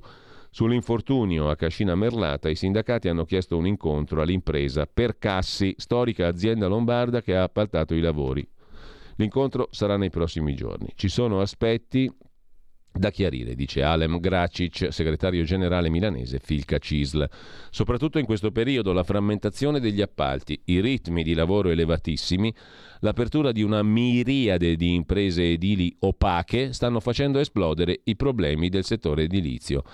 Appalti che nascondono un esercito di fantasmi e operai sfruttati come Samir Mohamed Zaid e Salah Abdelaziz, i due egiziani morti mercoledì nel cantiere edile sul lago di Como, quello di cui sopra. Il reclutamento della manodopera irregolare a basso costo non avviene più nelle piazze all'alba. I caporali sfruttano la tecnologia. Per trovare lavoratori usano gruppi Telecom o WhatsApp, eludendo i controlli. Basta un messaggio per accogliere la disponibilità, contrattare con le squadre le paghe in nero, fissare l'appuntamento in cantiere. Gruppi ristretti, quasi sempre formati da stranieri originari dello stesso paese. I contatti vengono gestiti sempre al telefono, ha spiegato uno di loro. Tra noi si usa il passaparola, si va sulla fiducia. Se c'è bisogno di un operaio in più, conosco chi consigliare, perché si sa chi lavora più o meno bene. Chi sgarra perché prova a chiedere il rispetto di alcuni diritti finisce fuori dal giro con un clic. Il passaparola serve anche per escludere chi può mettere a rischio la catena di sfruttamento e i caporali non chiedono più all'operaio una parte del guadagno in cambio della possibilità di lavorare, vengono pagati direttamente dalla ditta che si serve della manodopera. Sono a libro paga come reclutatori, spesso assunti con regolare contratto e ovviamente mansioni fittizie, col compito di gestire una rete di contatti in grado di recuperare operai a basso costo in tempi brevi. Cosa vogliamo chiamarlo? Liberismo? Liberismo sfrenato? Neoliberismo? Le definizioni sono inutili, la sostanza è quella che conta. A Milano, in Lombardia, sul lago di Como, Vista Lago. Hm? A Coconia, invece, si aiutano gli evasori, scrive Domenico Cacopardo, con trasferimenti dalle aree serie del paese a quelle allegre quali siano poi è a macchia di leopardo. E in ogni caso molti classificati come cittadini non abbienti sono spesso coloro che lavorano in nero, scrive Cacopardo, pagina 4 di Italia Oggi. Il cicalismo distruttivo torna a tirar fuori la testa sulla base di quel reddito di cittadinanza che in realtà ha gli aspetti di una truffa uno scippo a scapito di italiani che soffrono sul serio una crisi, un caro energia, una montagna di difficoltà da scalare per mantenere in vita le loro aziende e i loro bilanci familiari. Nella realtà i veri poveri che necessitano di un sostegno sociale sono molti meno dei milioni ufficialmente indicati. Basti guardare la vita delle città e dei paesi di Coconia, tutti luoghi di svago e di ristorazione pieni di clienti. Talora la Guardia di Finanza di quel paese scopre che finti poveri noleggiano prestigiose auto straniere. Quante Coconia abbiamo in Italia? Il grande paese chiamato Coconia, scrive Cacopardo. Potenza industriale, seconda economia manifatturiera europea, denuncia al mondo e ai suoi abitanti che i poveri superano il 10% della popolazione di 60 milioni di anime. Nel paese di Coconia detiene la maggioranza dei seggi del Parlamento uscente un partito che si richiama un noto spompato comico, Beppe Cicala, che da buon genovese è un accurato curatore dei propri quattrini, tanto che si dice, intendiamoci, si dice che ai bei tempi le sue esibizioni venivano pagate in nero, che senza assumersi responsabilità amministrativa o di partito rappresenta la più alta autorità morale dei cicalini. Così inizia il gustoso pezzo di Domenico Cacopardo su Italia Oggi, pagina 4. Eh, rapidamente Mauro Bottarelli sul sussidiario.net, la trappola perfetta per l'economia europea. L'Europa sta per affrontare un periodo economicamente molto difficile. Le scelte sui tassi della Banca Centrale Americana le, la lasciano senza difese contro la recessione. La recessione futuro quasi obbligato. A proposito di mercati, di elezioni di governo, un conto da 100 miliardi, scrive la stampa di Torino, la prima prova per chi vince sarà una maxi asta del debito pubblico, poi le stime aggiornate sul PIL, i nuovi aiuti. Allarme di Bloomberg che intravede una prospettiva terribile. In scadenza entro fine 23 poi titoli per 335 miliardi. La stampa intervista Maria Cannata, che è stata a capo della direzione del Ministero del Tesoro italiano che ha gestito il debito pubblico fino al 2018 per 17 anni. L'Italia non può ignorare il debito, il lavoro di Draghi non va smontato, i mercati finora prudenti. Decisivo rassicurare gli investitori per difendere la credibilità del Paese, cioè siamo a rischio ricatto da parte della finanza. C'è anche l'avviso della baronessa Ursula von der Leyen che ha messo in guardia sui fondi europei. Siamo pronti a lavorare con qualunque governo, ma se andrà male avremo gli strumenti per bacchettare l'Italia. Questione giustizia, vi segnalo Vincenzo Spagnolo su Avvenire, processi Lumaca, carceri strapiene, la giustizia alla prova del dopo riforma Cartabia. Per l'ufficio del processo e le assunzioni previste dalle riforme della ministra uscente c'è da attendere l'insediamento del nuovo governo e naturalmente i soliti decreti di attuazione, perché non c'è mai una decisione in Italia che è operativa, ci vogliono i decreti di attuazione. Mancano 1600 magistrati a Roma il Tribunale ha annunciato la sospensione delle udienze collegiali da metà ottobre per sei mesi. Sul tempo di Roma, intervista a Giulia Bongiorno, senatrice Lega, responsabile giustizia della Lega di Salvini, più magistrati nei tribunali. Salvini la vuole ministro di giustizia. Lei replica: Il mio obiettivo è tornare in Parlamento. Nuove assunzioni propone Buongiorno per garantire il pieno funzionamento della giustizia. Il pacchetto codice rosso è un ottimo provvedimento, ma non sempre viene applicato, dice Giulia Buongiorno. Riforma Cartabia, sono stati confermati tutti i miei dubbi alle elezioni del CSM, hanno vinto ancora una volta le correnti, dice Buongiorno. Cambiamo argomento, andiamo alla pagina economica di Repubblica. Qui vi segnalo un interessante articolo di Aldo Fontanarosa, pagina 37 su quella che era l'Alitalia, o ITA come si dice adesso, conti falsi, lussi a cena, nella più perfetta tradizione all'italica, così è precipitata l'Alitalia targata Etihad. La foto di uno dei miti degli anni 90, Colaninno, papà anche del deputato Colaninno figlio, Colaninno che fece quella bellissima operazione sulla Telecom, scalata facendo debito e lasciandocelo a noi, fantastico, meraviglioso, i geni della finanza, è pubblico il decreto del Tribunale di Civitavecchia che dispone il processo per 15 tra ex amministratori e dirigenti della meravigliosa Alitalia. Mancano le condizioni per il non luogo a procedere e così al Tribunale di Civitavecchia il giudice, Francesco Filocamo, motiva il decreto di rinvio a giudizio per il crack di Alitalia. Il decreto manda a processo 15 tra ex dirigenti ed ex amministratori dell'estinta compagnia di bandiera, con nomi interessanti come Luca Cordero di Montezemolo e Roberto Colaninno. A processo anche gli uomini di punta del vettore degli Emirati Arabi Etihad che avrebbe dovuto rilanciare all'Italia, Mark Kramer Bull e James Hogan. Se è vero che gli imputati sono presunti innocenti fino a sentenza passata in giudicato, le accuse sono molto impegnative. Voti a favore del bilancio di Alitalia del 2015 che il Tribunale sospetta falsamente certificato, una perizia di comodo per creare una plusvalenza milionaria semplicemente definita falsa, l'ostinazione di presentare come operativa una compagnia anche quando perdeva 60 milioni al mese in media. E poi le cazzatelle, diciamo, spese di catering, cene di gala, eventi aziendali estranei alle esigenze di impresa. È tutto un magna magna, insomma. All'Italia, in tutta questa storia, svolge due parti in commedia, vittima della bancarotta e degli altri reati, ma anche imputata. Con ciò ehm, lasciamo, magari ci torniamo dopo, l'Alitalia, andiamo all'attricetta attrice, scu, attrice, attrice, conduttrice, chi la conosce alzi la mano, tale Lodovica Maire Rogati, 42enne, qui ritratta con un bel leone che ha la stessa criniera sua di lei, politici, agenti segreti e super poliziotti, la rete della dama che incantava i potenti, che si facevano incantare da questa qui. Ma quanto cretini sono, quanti ce ne sono di scemi nei palazzi del potere?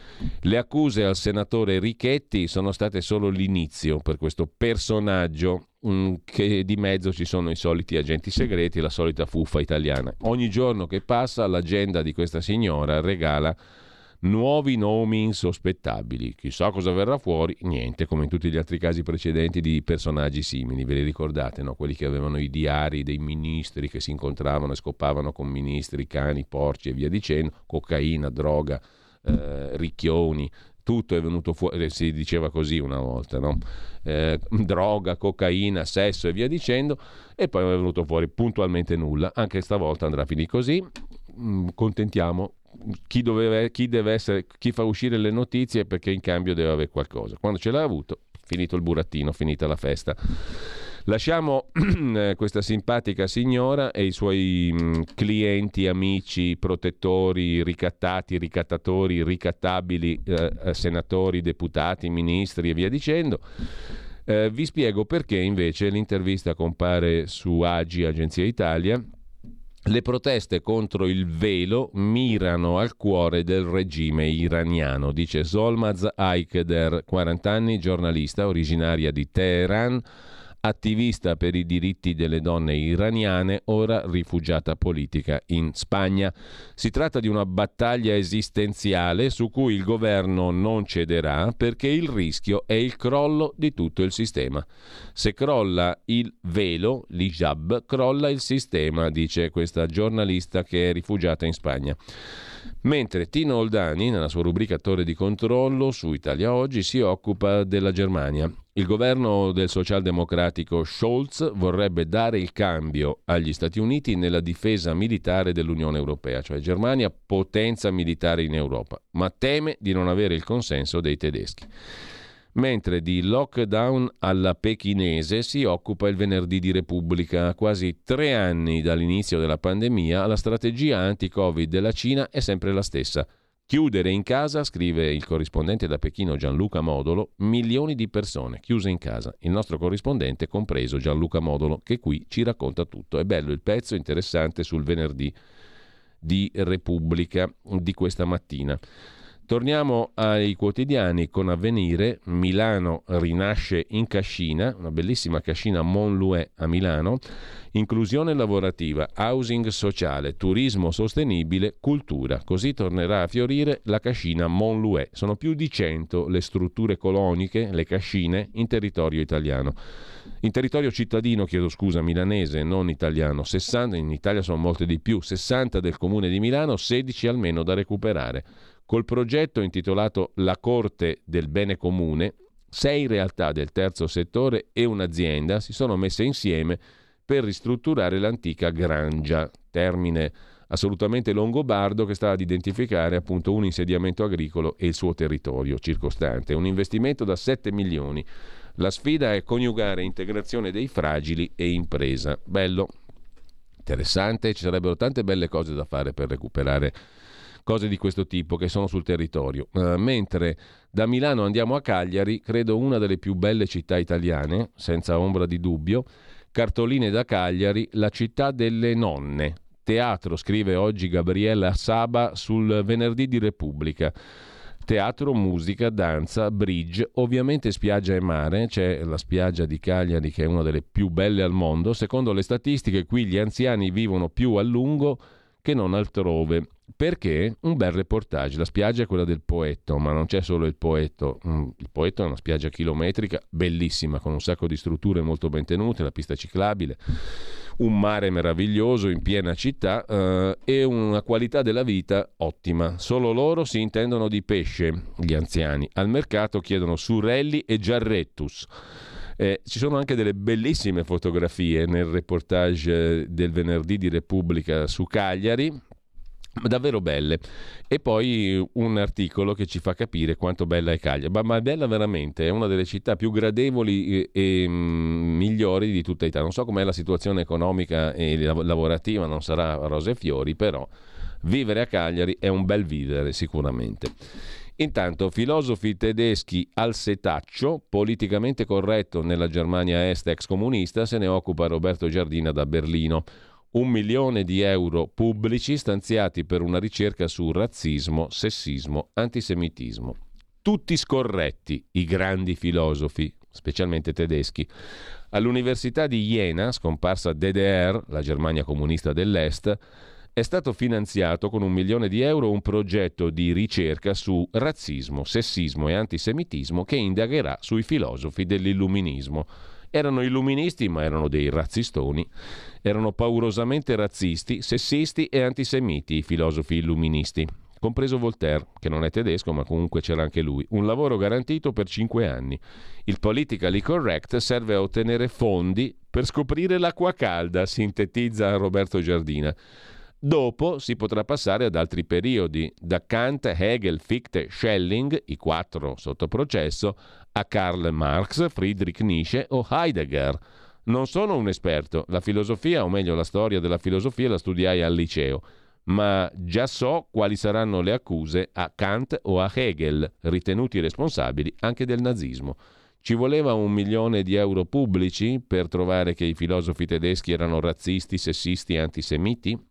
Come tutti i filosofi, se andiamo a prendere anche, anche Platone, non può essere certo venduto per un fior di progressista. Sarebbe divertente e inutile fare la storia in questo modo. Comunque, dalla pagina culturale invece del giornale vi segnalo la bella chiacchierata di Eleonora Barbieri con eh, Federico Faggin, l'inventore italiano del microprocessore. Io, uomo del computer, dico che la coscienza è altro. L'intelligenza artificiale non è intelligenza perché non ha il libero arbitrio, è una realtà irriducibile, come il titolo del suo libro, Irriducibile, edito da Mondadori. Federico Fagin sorride, qualcuno pensa che irriducibile si riferisca a me. E invece irriducibile è la coscienza rispetto alla materia e rispetto alle macchine. Addio ai sostenitori dell'intelligenza artificiale intelligenza artificiosa certe volte, quella sì che è all'opera o artefatta. Mentre eh, pagina di cultura di avvenire c'è la bella foto di Luciano Salce, un grande attore, un grande regista, un grande mh, mm, autore del cinema italiano. La voglia matta di un grande sognatore, il titolo dell'articolo firmato oggi da Massimiliano Castellani a pagina 5 del dorso di cultura di avvenire. Il 25 settembre del 22 L'anno della marcia su Roma, lui farà un film fantastico sul fascismo, Il Federale, con Ugo Tognazzi. Nasceva l'eclettico attore e regista, l'uomo dalla bocca storta, come il titolo del docufilm che gli ha dedicato suo figlio Emanuele Salce. Rari quegli artisti che sono riusciti a fondere in un'unica materia la vita e la creatività. Luciano Salce apparteneva a quella razza rara di uomini in tempi di rigurgiti totalitari, come quelli che stiamo vivendo, forse per spiegare a un millennial cosa sia stato il fascismo basterebbe mostrargli due film, La Grande Guerra di Mario Monicelli e Il Federale, diretto appunto da Luciano Salce, scrive Avvenire. Torniamo a Roberto Giardina e a Italia Oggi e a Domenico Cacopardo, perché è anche scrittore il nostro Domenico Cacopardo, che è editorialista del, di Italia Oggi, l'abbiamo sentito spesso, lo sentiremo ancora qui a Radio Libertà. Eh, è stato magistrato, alto magistrato del Consiglio di Stato amministrativo e anche romanziere, scrittore. In questo caso ha scritto un ultimo libro intitolato Pater L'isola di Sicilia, che non è di cartapesta. Cacopardo fa sentire la Sicilia, la sua isola, con sapori, odori piacevoli e ripugnanti. Pater è un romanzo tosto perché privo di luoghi comuni. La recensione è di Roberto Giardina su Italia Oggi. È un grande romanzo storico dell'Italia, impregnato di una morbida crudeltà che spiega tra le righe il nostro presente, una società dove non si distingue tra vittime e colpevoli, anche se non dovrebbe essere possibile. Per l'intera sua vita Cataldo Giammoro si lascerà guidare dalla memoria del padre, pater, dai suoi principi, dalla sua moralità.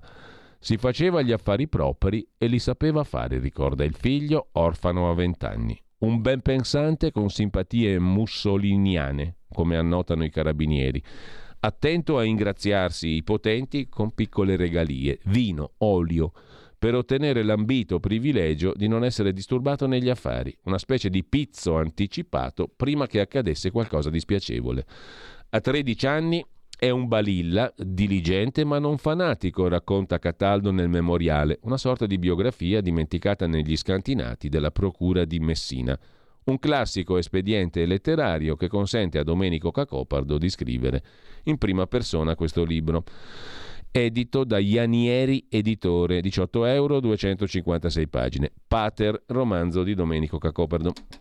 C'è poi il capitolo ucraino, ma di questo parleremo più tardi. Intanto, breve stacco musicale, secondo brano musicale, che ci porta da che parte, ve lo dico subito, ci porta dalle parti di un grande, dire grande e dire poco, John Coltrane, sassofonista e compositore jazz statunitense che nasce proprio oggi, il 23 settembre 1926, a Hamlet, North Carolina. Sentite che meraviglia, Blue Train.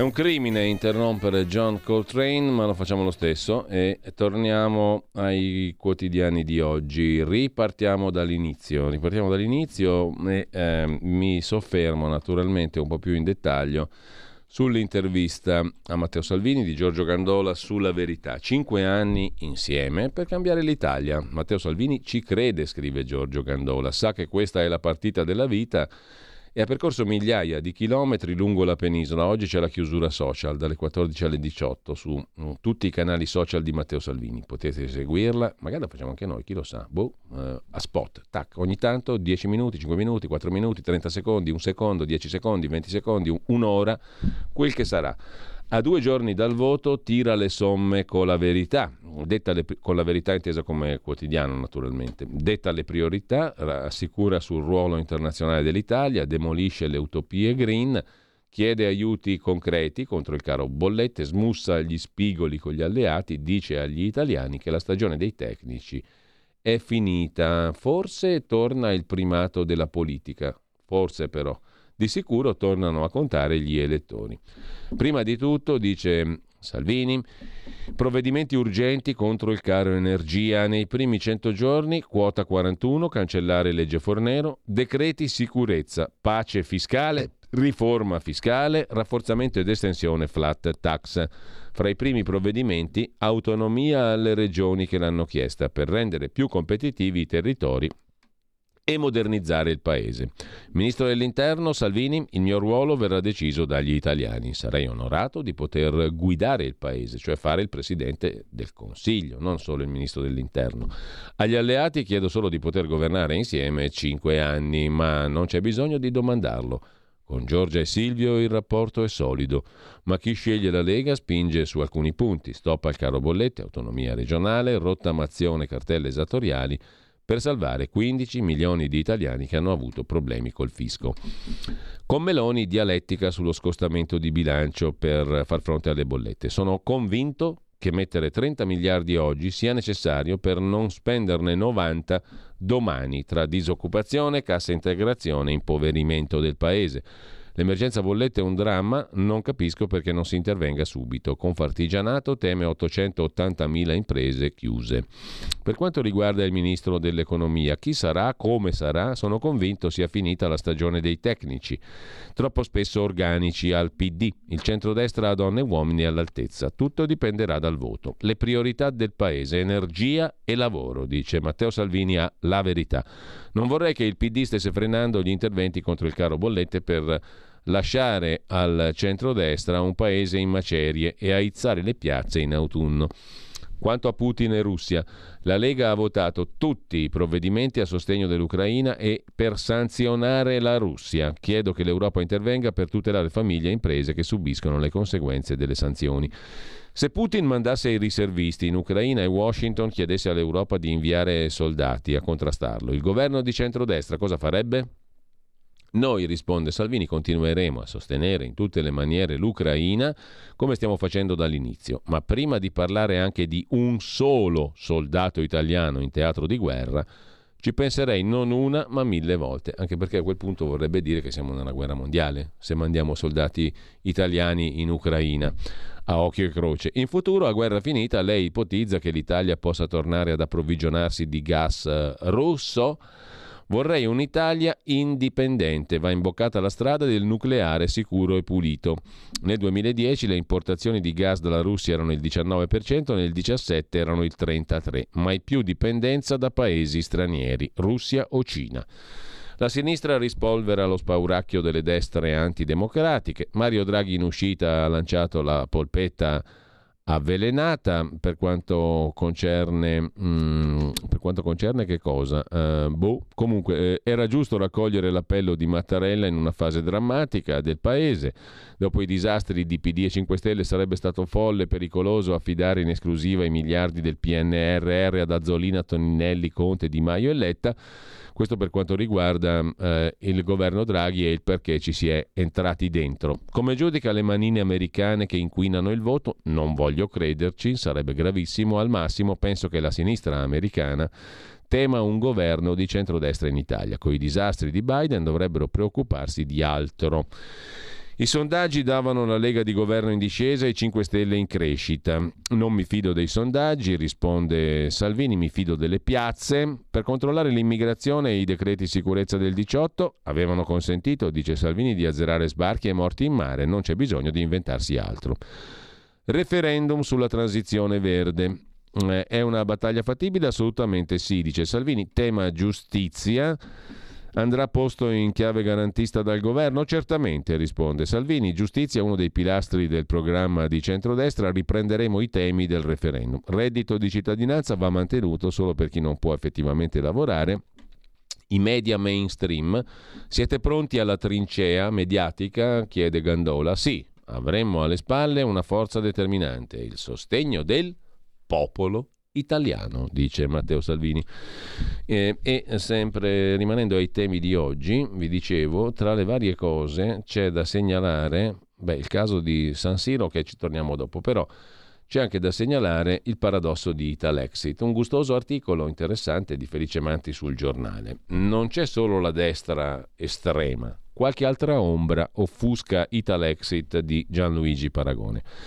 Noi unici antisistema sopra il 3%. Abbiamo il vento in poppa, dice Gianluigi Paragone, ex grillo leghista, che oggi chiude in piazza 24 maggio a Milano. La sua forza guarda ai delusi di Lega, 5 Stelle, Fratelli d'Italia grazie ai canali su social, Facebook, Telegram, controinformazione, su pandemia, economia, immigrazione clandestina e conflitto in Ucraina. Ma per candidarsi non bastano i like dei followers, servono anche soldi e firme. I soldi li mette Gianluca Luciano da Vibo Valencia, Calabria, manager col pallino della politica, che è a capo del sito stranieriinitalia.it il portale, di cui è amministratore, opera in Italia eppure non è iscritto alla Camera di Commercio come ha verificato il giornale. Fa capo a una società della Gran Bretagna controllata da un'altra società lussemburghese legata anche a società come la New German Media Limited che ha come soci la New European Media Limited dell'imprenditore di Vibo Valencia Gianluca Luciano e la tedesca NHD Consulting GmbH, società specializzata in marketing per gli immigrati. I soldi, insomma, per paragone li ha messi questo signore, Gianluca Luciano da Vibo Valencia, che è a capo del sito stranieriinitalia.it, il portale fa capo appunto a una società della Gran Bretagna controllata da una società lussemburghese legata alla New German Media Limited come socio alla New European Media Limited e una, tedesca, una società tedesca specializzata in marketing per gli immigrati. Gli stessi immigrati che Paragone i suoi amici neofascisti come Carlotta Chiaraluce, la signora preferenze di Ostia legata a Casa Pound, capolista di Italexit alla Camera, nel Lazio, gli stessi immigrati che Paragone i suoi dicono di non volere in Italia. Stranezze che si aggiungono a un misterioso giro di interest free loan, prestiti a tasso zero, a zero interessi, tra le società dell'imprenditore di Vibo Valencia che finanzia Paragone, Luciano, come la Caffeina Media Limited, Nuovi Cittadini o Business Italy Limited. Alchimie contabili atipiche che secondo le normative antiriciclaggio presentano profili di rischio evasione, tutti ovviamente da verificare. Nei giorni scorsi anche Fanpage ha sollevato dubbi sulle firme raccolte con brillantezza, nonostante lo strano addio di mezza estate degli ex grillini di alternativa come Pino Cabras. Paragone aveva da tempo un accordo con l'estrema destra, dice Cabras. Pensavano di usarmi, hanno sbagliato i calcoli, replica invece Gianluigi Paragone. E così le firme raggranellate a fatica, tanto che il Quirinale era stato sollecitato invano a ridurne il numero, andavano raccolte di nuovo. Secondo quanto risulta al giornale, L'ex giornalista, Paragone, avrebbe perfino minacciato i suoi di farsi blindare da Fratelli d'Italia in un collegio sicuro con Giorgia Meloni che lo avrebbe invece mandato a quel paese. Assieme alla Chiara Luce, la candidata fascista, che in giro dice porterò Casa Pound in Parlamento, nelle notti di mezza estate sono arrivate anche le firme con qualche scivolone, tre morti come firmatari in Molise e in dote nomi ingombranti della galassia neofascista, che si sono aggiunti al portuale triestino Novax Stefano Puzzer, al vicequestore Nopas Nunzia Alessandra Schillirò, all'endocrinologo scettico sui vaccini Giovanni Fraiese, al legale delle vittime Covid della Bergamasca Consuelo Locati.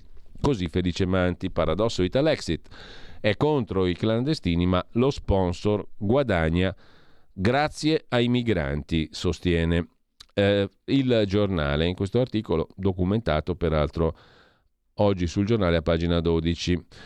E intanto eh, tra gli articoli di oggi mh, mm, va citato ancora, mh, mm, ci torniamo sopra, eh, un attimo, mh, mm, ci soffermiamo un attimo, il pezzo di Mauro Bottarelli sulla trappola perfetta per l'economia europea. Questo riguarda il dopovoto, ciò che succederà nell'economia reale e finanziaria. Mercoledì, scrive Bottarelli, L'attenzione del mondo è stata catalizzata da due eventi, il discorso di Vladimir Putin e la decisione della Banca Centrale Americana che ha innalzato i tassi di interesse. Una terza notizia passata sotto silenzio. Deutsche Bank, banca il cui centro studi appare storicamente più affidabile di quello di Confindustria nel leggere la realtà, ha operato la revisione ufficiale delle previsioni rispetto al prodotto interno lordo dell'Eurozona per il 2023. Come è andata? Si prezza una leggera recessione da cui si uscirà di slancio grazie al geniale piano di Ursula von der Leyen di tassazione dei giganti energetici? Non è proprio così. La, l'ufficio studi di Deutsche Bank, istituto tedesco, prevedeva per l'anno prossimo un tasso di crescita meno 0,3% per la zona euro. Adesso ha aggiornato a meno 2,2% la crescita europea. E tutto questo alla luce unicamente di un'apprezzatura dell'impatto che la crisi energetica avrà sulle economie europee nel terzo e, quattro, e quarto trimestre di quest'anno 2022. Siete certi di quale sarà il destino economico dell'Italia, per esempio? Ve lo chiedo, scrive Bottarelli, perché a parte quel campione mondiale di spargimento di ottimismo su pista del ministro Cingolani, nessuno in realtà sa davvero quale sia il nostro profilo energetico in Italia. Possiamo davvero contare sul 5% di elettricità finora garantitoci dal nucleare francese e davvero l'Algeria terrà fede all'accordo per l'aumento delle forniture? A novembre gli Stati Uniti ricominceranno a inviare strutturalmente gas liquido oppure al lab texano della Freeport succederà ancora qualcosa? Ad oggi, realisticamente, possiamo contare solo sul TAP Transatlantic Pipeline, sulla certezza di rapporti con la Russia al minimo e su stoccaggi pieni, i quali stoccaggi però, in quanto tali, dovrebbero operare come riserve e non come bacino di drenaggio per l'erogazione ordinaria. Quindi attenzione, scrive Bottarelli sul sussidiario.net. Al primo minimo intervento sulle scorte, il prezzo volerà alle stelle e lo stesso vale per gli stoccaggi tedeschi. Ad Amsterdam hanno i binocoli puntati, anzi i telescopi, i radar. L'ultimo trimestre 22 e l'intero 2023 saranno un incubo per la nostra economia e sul mercato lo sanno tutti. Ovviamente la politica ha tutto l'interesse a puntare con fermezza il dito verso l'allarme nucleare della Russia, piuttosto che lasciare le opinioni pubbliche dare un'occhiata alla luna del macro disastro imminente soprattutto ora, ma da lunedì vedrete che qualcosa cambierà. Partiranno i distinguo, scrive Bottarelli sul sussidiario.net, magari anche qualche sconfessione delle promesse e delle dichiarazioni da campagna elettorale. È già tutto scritto.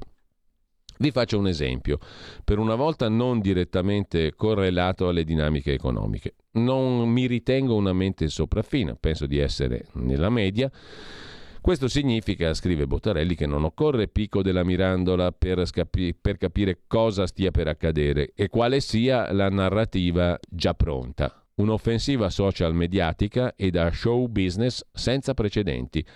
Quanto pensate che ci vorrà prima che Netflix metta in cantiere un bel film sulla Berkeley russa, cioè la storia di giovani studenti e lavoratori della federazione che oppongono al terrore putiniano la loro diserzione e renitenza all'arruolamento, protestando nelle strade, nei campus, scappando a gambe levate, pagando fino a 10.000 euro per un biglietto di sola andata per Armenia o Turchia. State certi che è già in lavorazione la fiction, l'Ucraina e il nuovo Vietnam, questa volta a parti in causa invertite. Sarà la Russia a pagare il conto alla voglia di pace e libertà dei giovani gli hashtag si sprecheranno. Ora vi invito a un semplice esercizio, i conti della serva. I riservisti arruolabili sono 300.000, in Russia l'ultimo censimento compiuto parlava di una popolazione di 144 milioni di persone. Tanto per mettere la questione in prospettiva. Altra prospettiva, scrive Bottarelli, se il Cremlino avesse già deciso di utilizzare l'atomica tattica, si preoccuperebbe di racimolare carne da cannone con lo strascico a rischio di ribellioni di massa con la coscrizione obbligatoria dei riservisti? Se decido di optare per il nucleare, a cosa mi servono i fanti sul campo? Ma il meglio di sé i media lo hanno raggiunto con le narrazioni stile notte prima del lockdown dei presunti assalti agli aeroporti russi e al prezzo dei biglietti volato alle stelle. Dunque, se nel secondo caso è pura speculazione da tour operator, da mettere in galera, occorre però porre tutto in prospettiva, ovvero sia i prezzi alle stelle che i posti in aereo introvabili. Qual è la prospettiva? Semplice, le sanzioni. Da Mosca e per Mosca volano solo Aeroflot e compagnie interne collegate, Air Serbia, Turkish Airlines. Capite da soli che ci vuole poco a paralizzare prenotazioni per giorni se l'offerta è zero e la domanda sale. E non servono tutti i 300.000 richiamabili e le loro famiglie per mandare in tilt i sistemi, ne bastano molti meno. Eppure, scrive ancora Bottarelli su sussidiario.net, vi invito a rivedere le edizioni del TG di mercoledì sera e i titoli di giornali e siti di ieri. Non a caso, salvo la stampa finanziaria, tutti hanno relegato la decisione della Fed di alzare i tassi di altri 75 punti base alle brevi di economia. Fino al giorno prima pareva che i destini del mondo fossero legati a quella scelta e lo sono, Ricorderete come io avessi invitato tutti a prestare attenzione alle conseguenze in tempo reale delle scelte di politica monetaria della Banca Centrale Americana sul comparto immobiliare. Ebbene, poche ore prima della conferenza stampa del governatore della Banca Centrale Americana Powell, l'indice real estate europeo è brevemente sceso al minimo da 10 anni, toccando il meno 4,6%. Il contagio immobiliare si fa sentire anche in Europa la stessa che a detta di Deutsche Bank già oggi vede il proprio PIL 2023 in area meno 2,2%. La differenza è che l'America parte con due vantaggi. Primo, è lei a scatenare la crisi, sa come parare il colpo. Secondo, le bolle immobiliari negli Stati Uniti sono cicliche e paradossalmente sane a livello di riequilibrio degli eccessi nelle valutazioni, mentre le bolle create dall'espansione criminale del bilancio della Banca Centrale Europea stanno mettendo i brividi a molti livelli di VAR dei libri dei principali istituti di credito, le banche, esposte attraverso i mutui e i prestiti al comparto immobiliare. Unite tutto questo alla prospettiva di recessione per il 2023 e avete ciò che descrivevo l'altro giorno, le rates trap per l'Europa, la trappola dei tassi, certificazione di una banca centrale costretta a fare a meno della leva monetaria per contrastare la recessione, perché solo all'inizio di un ciclo di rialzi reso necessario da un'inflazione che in agosto non ha ancora conosciuto il picco, mentre la Banca Centrale Americana ha messo il punto, anzi la terminal rate, come scritto nel comunicato, raggiunto il 4,6% di tasso, la missione può ritenersi compiuta. Dal livello attuale, 3,25, servono altri 75 punti a novembre e 50 a dicembre.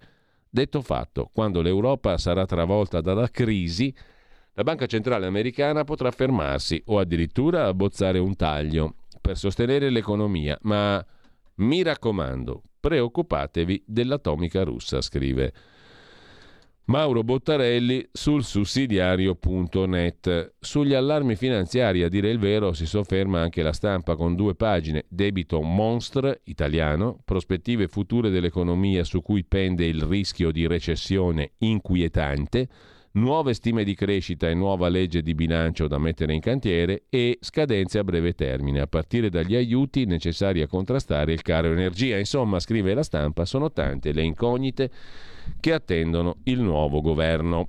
Il regalo di benvenuto dell'Italia a Giorgia Meloni sarà una prospettiva economica peggiore, titolava ieri Bloomberg nella sua edizione europea dando per scontata l'affermazione del centrodestra e ricordando che pochi giorni dopo il voto arriveranno le nuove previsioni sull'andamento del prodotto interno lordo e sul disavanzo. Insomma, poco bella sarà la situazione economica del dopovoto. Con ciò ci fermiamo un attimo, sentiamo un altro brano musicale tra quelli della giornata di oggi, precisamente il terzo oggi ha a che fare con un altro grande, ne sono nati tanti di grandi della musica il 23 settembre. Nel 1930 nasceva ad Albany, Georgia, Stati Uniti, Ray Charles. I've got a woman. Well, I got a woman way over town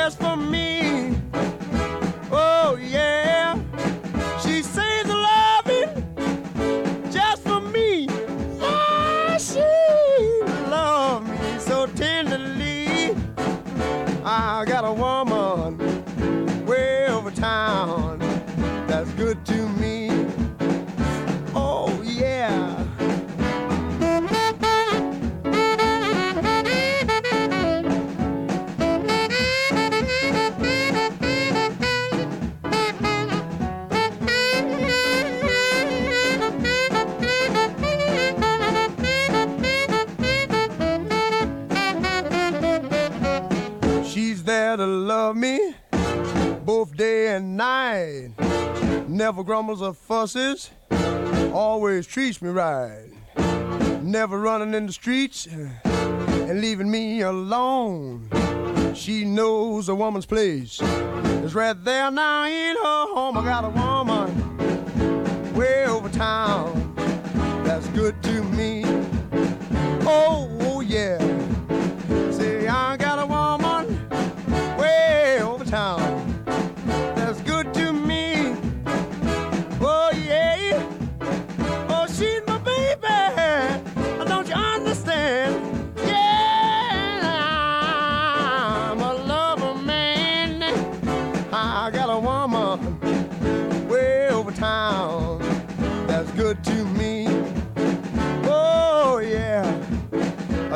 she's all right? I don't know she's all right? She's all right, she's all right. Oh. Beh, insomma, un grande, meravigliosa stamattina la nostra colonna sonora del 23 settembre, calendario alla mano, Ray Charles, John Coltrane. Potremmo fermarci qui e non è sufficiente però, come scoprirete soltanto ascoltando. Tra poco, ah, tra poco c'è anche un grandissimo ritorno, non perdetelo.